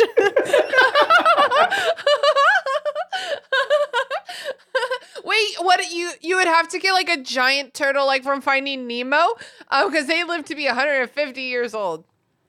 There's some dumbass symbolism like there where like Harry feels the phoenix song inside of him because he's now the phoenix and he has to die He's and the rise from the ashes again. Oh my God. That's how he's gonna fucking save the world. And it's like, I think it's just a depression and grief. yeah. Oh my god. Or he's No, just never been I- to a fucking rave.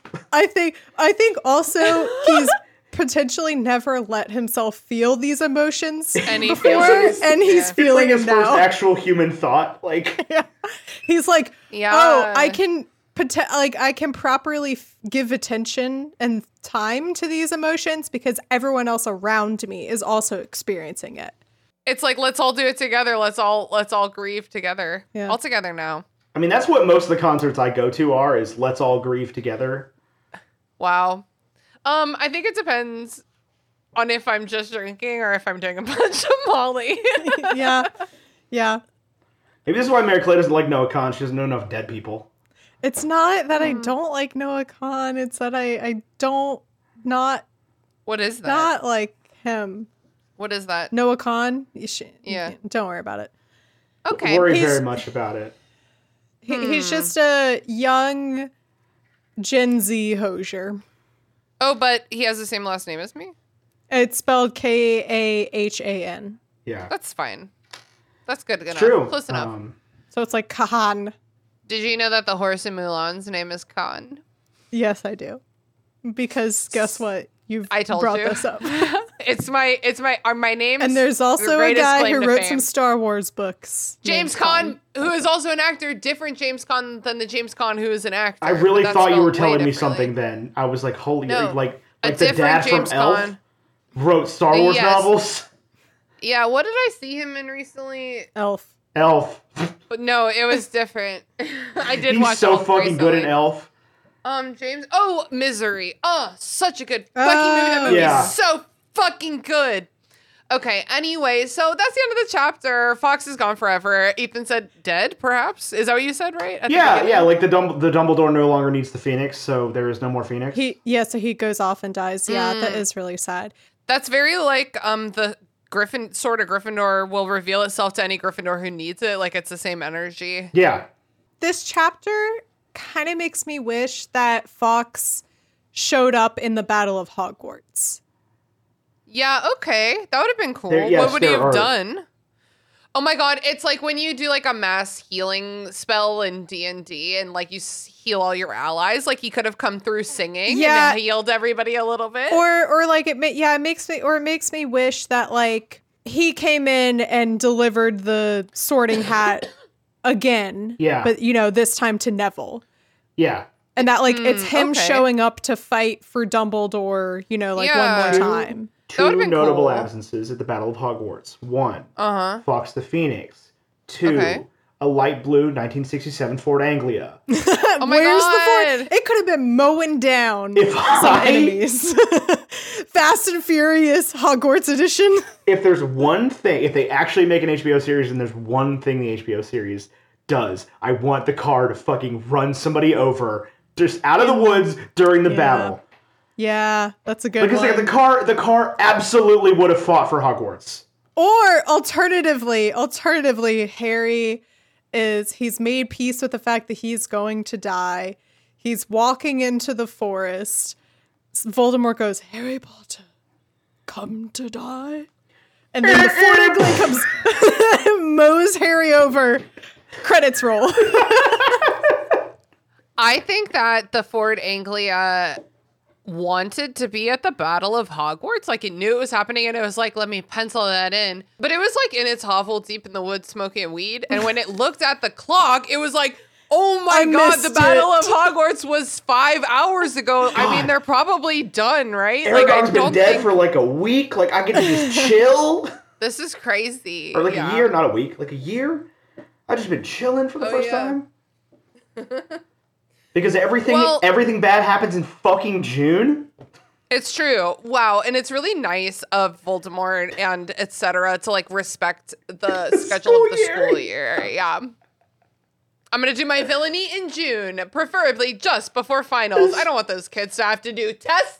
Especially in. Order of the Phoenix. Like, there's no reason for Harry Order of the Phoenix finished- to wait.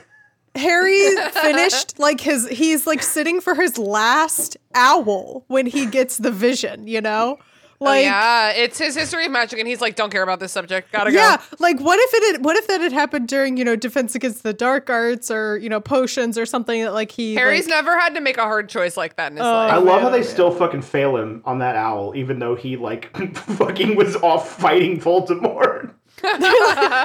They don't fail. Wait, the which one? he the defense yeah, against his History um, Magic. no his history one His he gets one like a he- T Oh yeah, or yeah. P. Okay, okay, okay. Yeah, it, it, it Yeah, in he the, does poorly. In the chapter where he gets his owl results, he's like, well, and obviously I, fa- you know, he failed history that of one magic. because I had did, a vision of He Voldemort have in the fucking middle of pass it. out in the middle of it.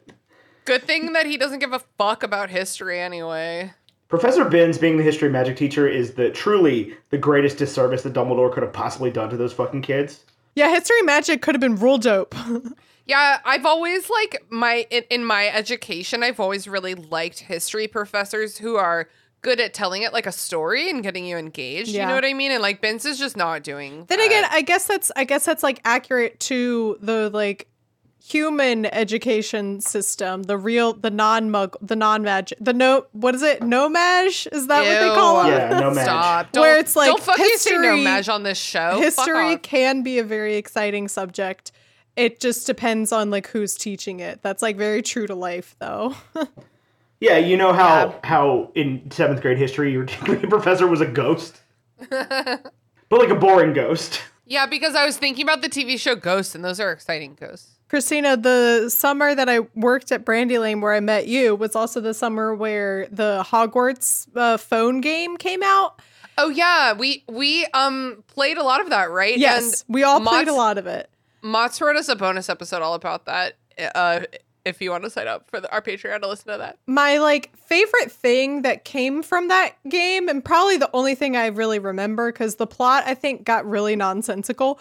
um, is that when you're in the history of magic class, your tasks are like laugh at Tonks making fun of Binns, play Snapdragon, send Yeah. a paper plate. Like it's like all this like There's no option to listen. like there's like it, like Binns is not actually paying attention to the class, and so they gave like a realistic thing of like yeah the kids are behind his back like jo- you know like goofing off, and I think that's really mm-hmm. cute. even even with all of the changes that Hogwarts Legacy attempted to make to the canon and everything, it's still that way.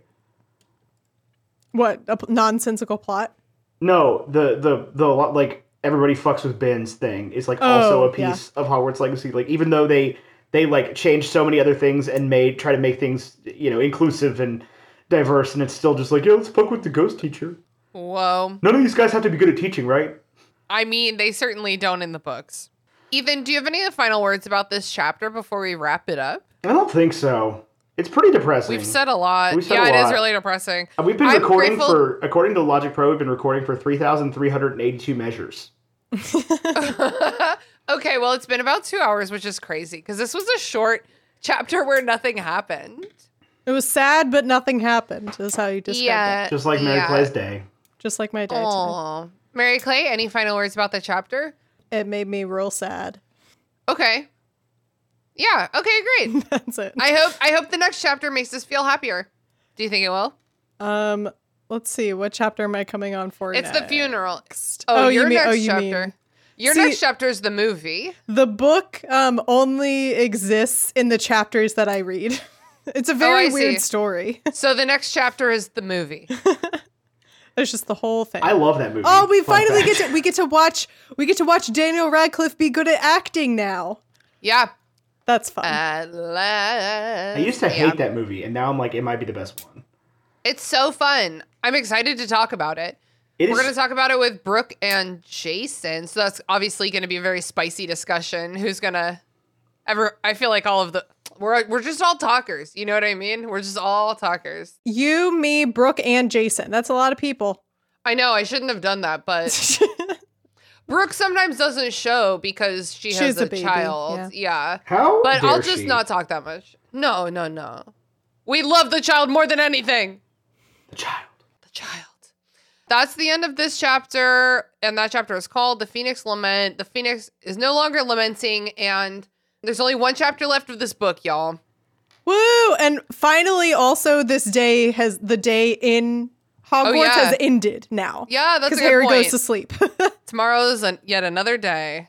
Where no good things will happen either. No Yeah. good things will happen. Yeah, for sure. So our next episode is going to be the final chapter of Half Blood Prince. The next episode is going to be the film episode, and then after that, we're doing our Half Blood Prince group therapy episode. So if you have any questions or thoughts about the book from from our discussion or anything you want us to read during our like mailbag portions of our group therapy episode, like please send them restrictedsectionpod at gmail.com or you can DM us on Instagram, restricted section pod, because uh, we would love to know what you think about this book and all of the. There's like a lot of really cool stuff going on in this book that feels like it has real plot meaning, you know, and like we're finally doing stuff. So Six I- I books wanna in, hear- and the plot's happening. yeah, exactly. Like this is what I came for. It's like these two books is what I came. This for. series would be a hundred times better if the Horcruxes were introduced in book like three. I completely agree. That's something that I've said. I don't know if it was in a past or future episode, but like if she invented Horcruxes way after writing those books, fine. But find ways to connect them to more than just the diary. Like find ways to connect it back. I know you can do it. Yeah, that would have yeah for her to pick like a significant object from each book. Yeah, or at least a couple. Great, yeah. Yeah. What would she pick in Goblet of Fire? Like the the Goblet of Fire would be too obvious, right? So like, what would she pick? So- like, Hmm. Maybe like some kind of see, I think she could have used that one to make the Nagini thing more obvious. Nagini. Okay. on. I was thinking something Um, about like Tom Riddle and like some kind of like trophy he earned or like I something was also he did thinking while he was yeah. at Hogwarts. He earned like some award for getting Hagrid kicked Special out of school, services to the school, baby. Special Yeah. services to the school. So maybe that Ron somehow. barfed slugs on it. Yeah, true. the slug is the Horcrux. oh my god. Are y'all ready to move on to plugs? yeah. Yeah. Let's leave. Ethan, do you want the people to find you anywhere on the internet at the moment? Sure. I mean, I don't actually have an active creative venture at this moment, um, other than than my job that I You know do. what? Good for you. It's- It's, Yeah, exhausting you. being creative. It's Go on- off, Queen. On one hand, I'm kind of like, oh, this is nice. I can read books and watch movies and do things. And on the other hand, the inside of my brain is just like, make something or you'll die. Mhm. That's so, So- funny because I'm podcasting and crocheting right now, and it's like I feel you. So I'm working on both of those things. But Yeah, I told friends that I wanted to either move or get a tattoo just to do something a exciting in my life. Get so a tattoo. I think we I'm- under yeah, we I'm- relate, Ethan. We get it. oh, I'm itching to get a tattoo so bad, but I'm leaving for Mexico in two weeks. Yeah, don't do that. So the in the entire time that I haven't had to pay for a wedding and also you know have time and stuff, I haven't been able to get a tattoo because I'm going to fucking Mexico, which is gonna be great. It's gonna be awesome. I'm very excited, but I want to get a new mm-hmm. tattoo so bad. After mm-hmm. Mexico. Yeah, definitely. There you go. In Mexico. I did get my ear pierced instead. I think I we but we Nice. all talked over if you have places that people can follow you or find you I if you wanted yeah, to share. um, you can follow me on I guess Instagram at Edghill Photos. I haven't posted anything in a minute. I want to start posting again though. 2024 is supposed Follow to be the year. him and bother him to post more stuff. 2024 Be is like, supposed to be the year I get I back love this picture. so Be like, I love this picture. Where's the next one? Where's the next one? I can. You can know do what I mean? Um, and I was like, oh yeah, I'm gonna get into photography, and like like last weekend, and then I you know got my camera and I looked at my fucking weather app, and it was like it's nine degrees outside. I'm like, yeah. maybe next weekend's the weekend I get into photography again, because getting back in photography while you work a nine to five is difficult in the winter because the sun goes down at five thirty. Yeah, that It'd makes be sense. rough. Yeah. So working on it, figuring it out one step at a time. You got this. And yeah, rest in, rest in peace to bacon and eggs. Uh, we had a, we had Aw. a good run, and I don't know if it's done forever, uh, but it is done for now, and we felt like it was time to make it permanent. I'm gonna figure out another podcast to do because I miss talking to people all the time. So working on that. but Aw. nothing nothing solid, but as soon as I as soon as I know, you will know. Fine people of the restricted section. Hell yeah. Well, and I'd love to get you on my other podcast, For Real Burn Before Reading, because that one, I mean, like this podcast is all good fun, but this like one, that one, sucks. that one we can talk about whatever we want to. Absolutely. Basically. Um, Hell yeah. And what's something you've been reading, watching, playing, listening to lately you think our listeners would enjoy? So I actually I actually mentioned it um, earlier in the podcast, but but like the best book I've read in months was uh, is called Yellowface by R.F. Kuang, who is yeah. typically a fantasy author. I have learned, um, and this book hmm. is very much not fantasy. It's very much like if you are into like the craft of writing and publishing and making things, like it is such a good like almost horror story about that.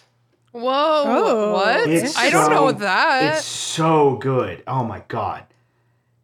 It like All right. it's one of those I books thought it that, was a. I'm gonna I'm gonna be I'll, I'll be stereotypical and say that I assumed it was about like an Asian American person experience growing up as so it is it is about a writer who like plagiarizes an Asian American story. like a white writer. Oh. Um, Whoa. So it's written by an, an Asian woman, I believe an Asian American woman, about a white writer who plagiarizes the work of an Asian American writer and like profits from it. Tremendously. okay. Wait, Okay. let's talk about let's talk about that on Burn Before Reading. That's really Hell yeah! I have been meaning to text you specifically, Christina, and say read this book for weeks Okay, now. wait. I think I own it. Okay, I'm Oh. about, I'm about to go look for it after this. it, it was so good uh, and i really want to read her fantasy work now and i'm, I'm working on it just in the middle of other books um, i'm back on my to mary clay's much chagrin i'm back on my read too many books in a year thing um, No, but I love that for you. so You- I'm, I- my goal is set at reader. 100 this year not quite as insane as i once did but You one- got 100 this. um, i have finished seven Seven? Okay. seven Hell yeah. i'm giving the way of us kings a fifth try You're getting what is it? the way of kings by brandon sanderson Oh, a fifth try? i've never been able to finish it Boy, Stop boy. trying. Yeah, you don't have to. What's to. wrong with You you? don't have to. because like I think about it all the time and I don't know how the No. story ends. All right, well then you have to. It's my it's my wheel. I have to roll up my perpetual hill. I'll probably Alright. bail out after twelve hours again. That's fine. Whatever. I hope you get there eventually. One of these days, Mary- I will also eventually finish the Book Thief by Markus Zusak. what? I've tried to read that like six times. For real? yeah. That's wild. It just always gets Wow, put down for some okay. reason and never picked back up. But anyway, Yellowface oh. by R.F. Kuang is the best Hell book yeah. I've read uh, since I read Lessons in Chemistry last year. So Okay. Mary Clay, where can the people find you on the internet? Where can they find you? So exciting. you can actually, yeah, I think this might be the first episode I've been on since Skywalk officially launched. Um, oh yeah, because you are on. I think I was on like just reading. beforehand or something. Yeah, Um, yeah, yeah. Um, yeah, you can uh, follow along my first ever journey through the Star Wars movies. Uh, Skywalk Before You Run is available wherever you get podcasts. There are multiple episodes devoted to each movie. So currently, the episodes are coming out about A New Hope. Um, and you can follow that on social media at, nope, not at Tolkien About Pod. That is how robotic this is for me. No, that I I, do you. this multiple times at Skywalk before you run. Crush it. Hell Yeah. yeah. Okay, what media are you plugging this week? Oh, I just finished a book called Oh, the Kevin Wilson one. Yeah, I think it let me I just want to make sure. Yeah, okay. Um I just finished a book called Now is Not the Time to Panic by Kevin Wilson. He also wrote Nothing to See Here. Um, I love that book. and I really love Nothing to See Here. I Yeah. really, really love Now is Not the Time to Panic. Um, oh, really? and it's it kind of makes me mad that a male author is really good at writing these um like kind of like weird female characters. Yeah, I totally agree. Yeah, I would say now is not the time to panic especially. It's just like it's a really like quirky read. I would say it's pretty like fast-paced and uh I found it like oddly like comforting at some points. Um but yeah, it was just like a really interesting read. I don't know why Google is saying it has a 3.7 on Goodreads because I really really enjoyed it. I'm it. seeing I the gave same it thing on Goodreads, and I, I just put it on my TBR. I Wow. gave it a five star rating, which I don't I don't give books five stars unless I'm like I think this might have changed my life. like I'll oh, give a, nice. I'll give books like a 4.5 or 4.75, but like a five star for me is like this is going to stay on my bookshelf probably for the rest of my life type of a book. So I now I feel like I've hyped it up too much. It sucked. Don't read it. To be fair, I think most of the rate things that I give five star ratings to are things that have somewhere in the three of the upper three star rating on Goodreads. Like I think that that tends to be the kind of book I It's end up drawn to, so I get that. Yeah. And I will Um, say also like it's a it's a weird it's a weird little book. So I Dude, could also see to why see here is too. Yeah. I, I like I like I liked that book so much, so I, I definitely want to read this one. Yeah. I've been yours, Christina. You know where to find me. And I really, like I said, I, I really haven't been like reading or doing anything lately. Um, but one thing I did read and watch is the Ballad of Songbirds and Snakes, the Hunger Games prequel, which I found to be like extremely interesting. If you don't really care about Hunger Games, I don't really recommend it. But like, I found it to be extremely interesting in terms of like world and character. And um, I was actually thinking about it earlier in this episode when we were talking about um, like writing music for a movie based on its book. And I think that this movie, they're like bluegrass music that they wrote for this movie, it slaps so hard. And Sean and I are listening to it like every single day. Um, and like I, I think it's like uh, I have like a lot of notes about it, but like I think it's like a very interesting story. Um, if you want to read or watch it, I could I could talk about that as an adaptation of a book for days. I saw I think the majority of this movie via TikTok clips. I don't know how, but so much of this movie was posted on TikTok just in Wow. random clips and assortments and accounts. The lack of reading comprehension from people on TikTok to understand that it is in fact a prequel and it works in the way that prequels work. And that like you know the main character is the bad guy from the damn beginning. yeah. And everybody's like, "Oh my god, like I just like I feel like he had this, you know, he wasn't redeemed enough." And I'm like, "Because he's the devil." Going to be bad. No, that's the thing is like that's the thing is at the end of the book I was like, well man, why the fuck did I read that? And then I was like, but I no, I knew though. It's like when I edited that book about the dinosaurs and I got to the end and I was like, I forgot this was how the dinosaurs ended. That sucks. Uh, you get caught up in the narrative. Yeah, it's like, oh, this is so cute. And oh my god! Anyway, um, if anyone wants to talk to me about even the book or Speaking the of, I gotta get me out of here. I'm gonna send you a hundred text messages. it's been weighing on me heavily. Okay. Anyway, thanks to both of you so much for coming on the restricted section to talk about scroll, scroll, scroll, scroll, scroll, the Phoenix Lament, or as I like to call it, the Phoenix's Sis Lament. The, the end. Bye. The end. Well, Do- thank you. I love you. Goodbye. Don't you don't Goodbye. you usually have some kind of a sign off? no. Oh, I don't have a sign off, honey. Oh, I thought I thought you I thought you at least made one up now. Okay. I usually just say that's the end of the episode. And that's what I'm lamenting about. That's it, potheads. Thanks for listening to the restricted section. This podcast is produced and hosted by me, Christina Kann. Our theme music was produced by Ryan Kahn. Our logo was designed by Michael Hardison. Please connect with us on Twitter at RestrictedPod, on Instagram at Restricted Section Pod, on Facebook at Restricted Section Pod, or in our Facebook group, the Restricted Section Detention Crew. Join our Patreon to get access to our Discord server, our bonus episodes, and other cool perks. We're also very happy to be a member of Deus Ex Media, where all you fucking nerds can find all kinds of fandom podcasts to suit your fancy.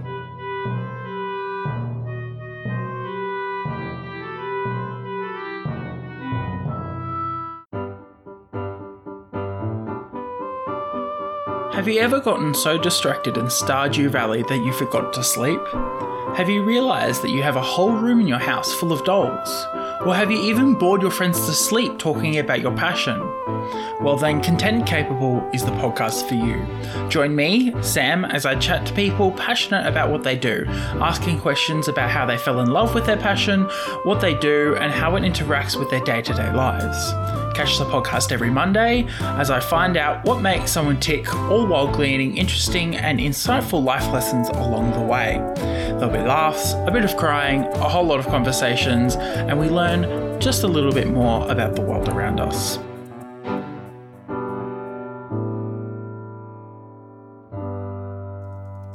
Mary Clay, how many do I chain to start a double crochet? Do I start with chain two or chain three? What do you mean how how many do you chain? You chain how many you want it to be long. On a magic circle. So you chain you do you start off regular, you chain No, on a magic circle, I'm saying. you have to start out with a set uh, I mean you have to start out with like a regular chain no matter what stitch you start with. I just don't agree because, as I've said twice, I am using a magic circle. Yeah. You don't start with a chain, you start with a circle. Sure, but you're still doing like a regular chaining like single crochet action. And then you start the double crochet. Don't tell me no, bitch. I know how to do a Because magic you, circle. You, you work you work the stitches into the circle. You don't have to chain anything. I just chain them directly into the circle. yes, but it's not a double crochet at that point. It, it's not a double crochet until you go off of the first row. Okay. Why are you? To Stop it! I've been crocheting for like years longer than you have. Well, I'm I'm doing something that's never before been explored, I guess. Send me the pattern. I tr- I have no earthly idea what you're talking about. It's literally the most basic granny square you could possibly dream of in your life. Okay. It's a, it's just a granny square. Okay. Ethan, when you're ready to we're literally old grannies arguing about crocheting. I'm doing a gran- I'm doing a granny square.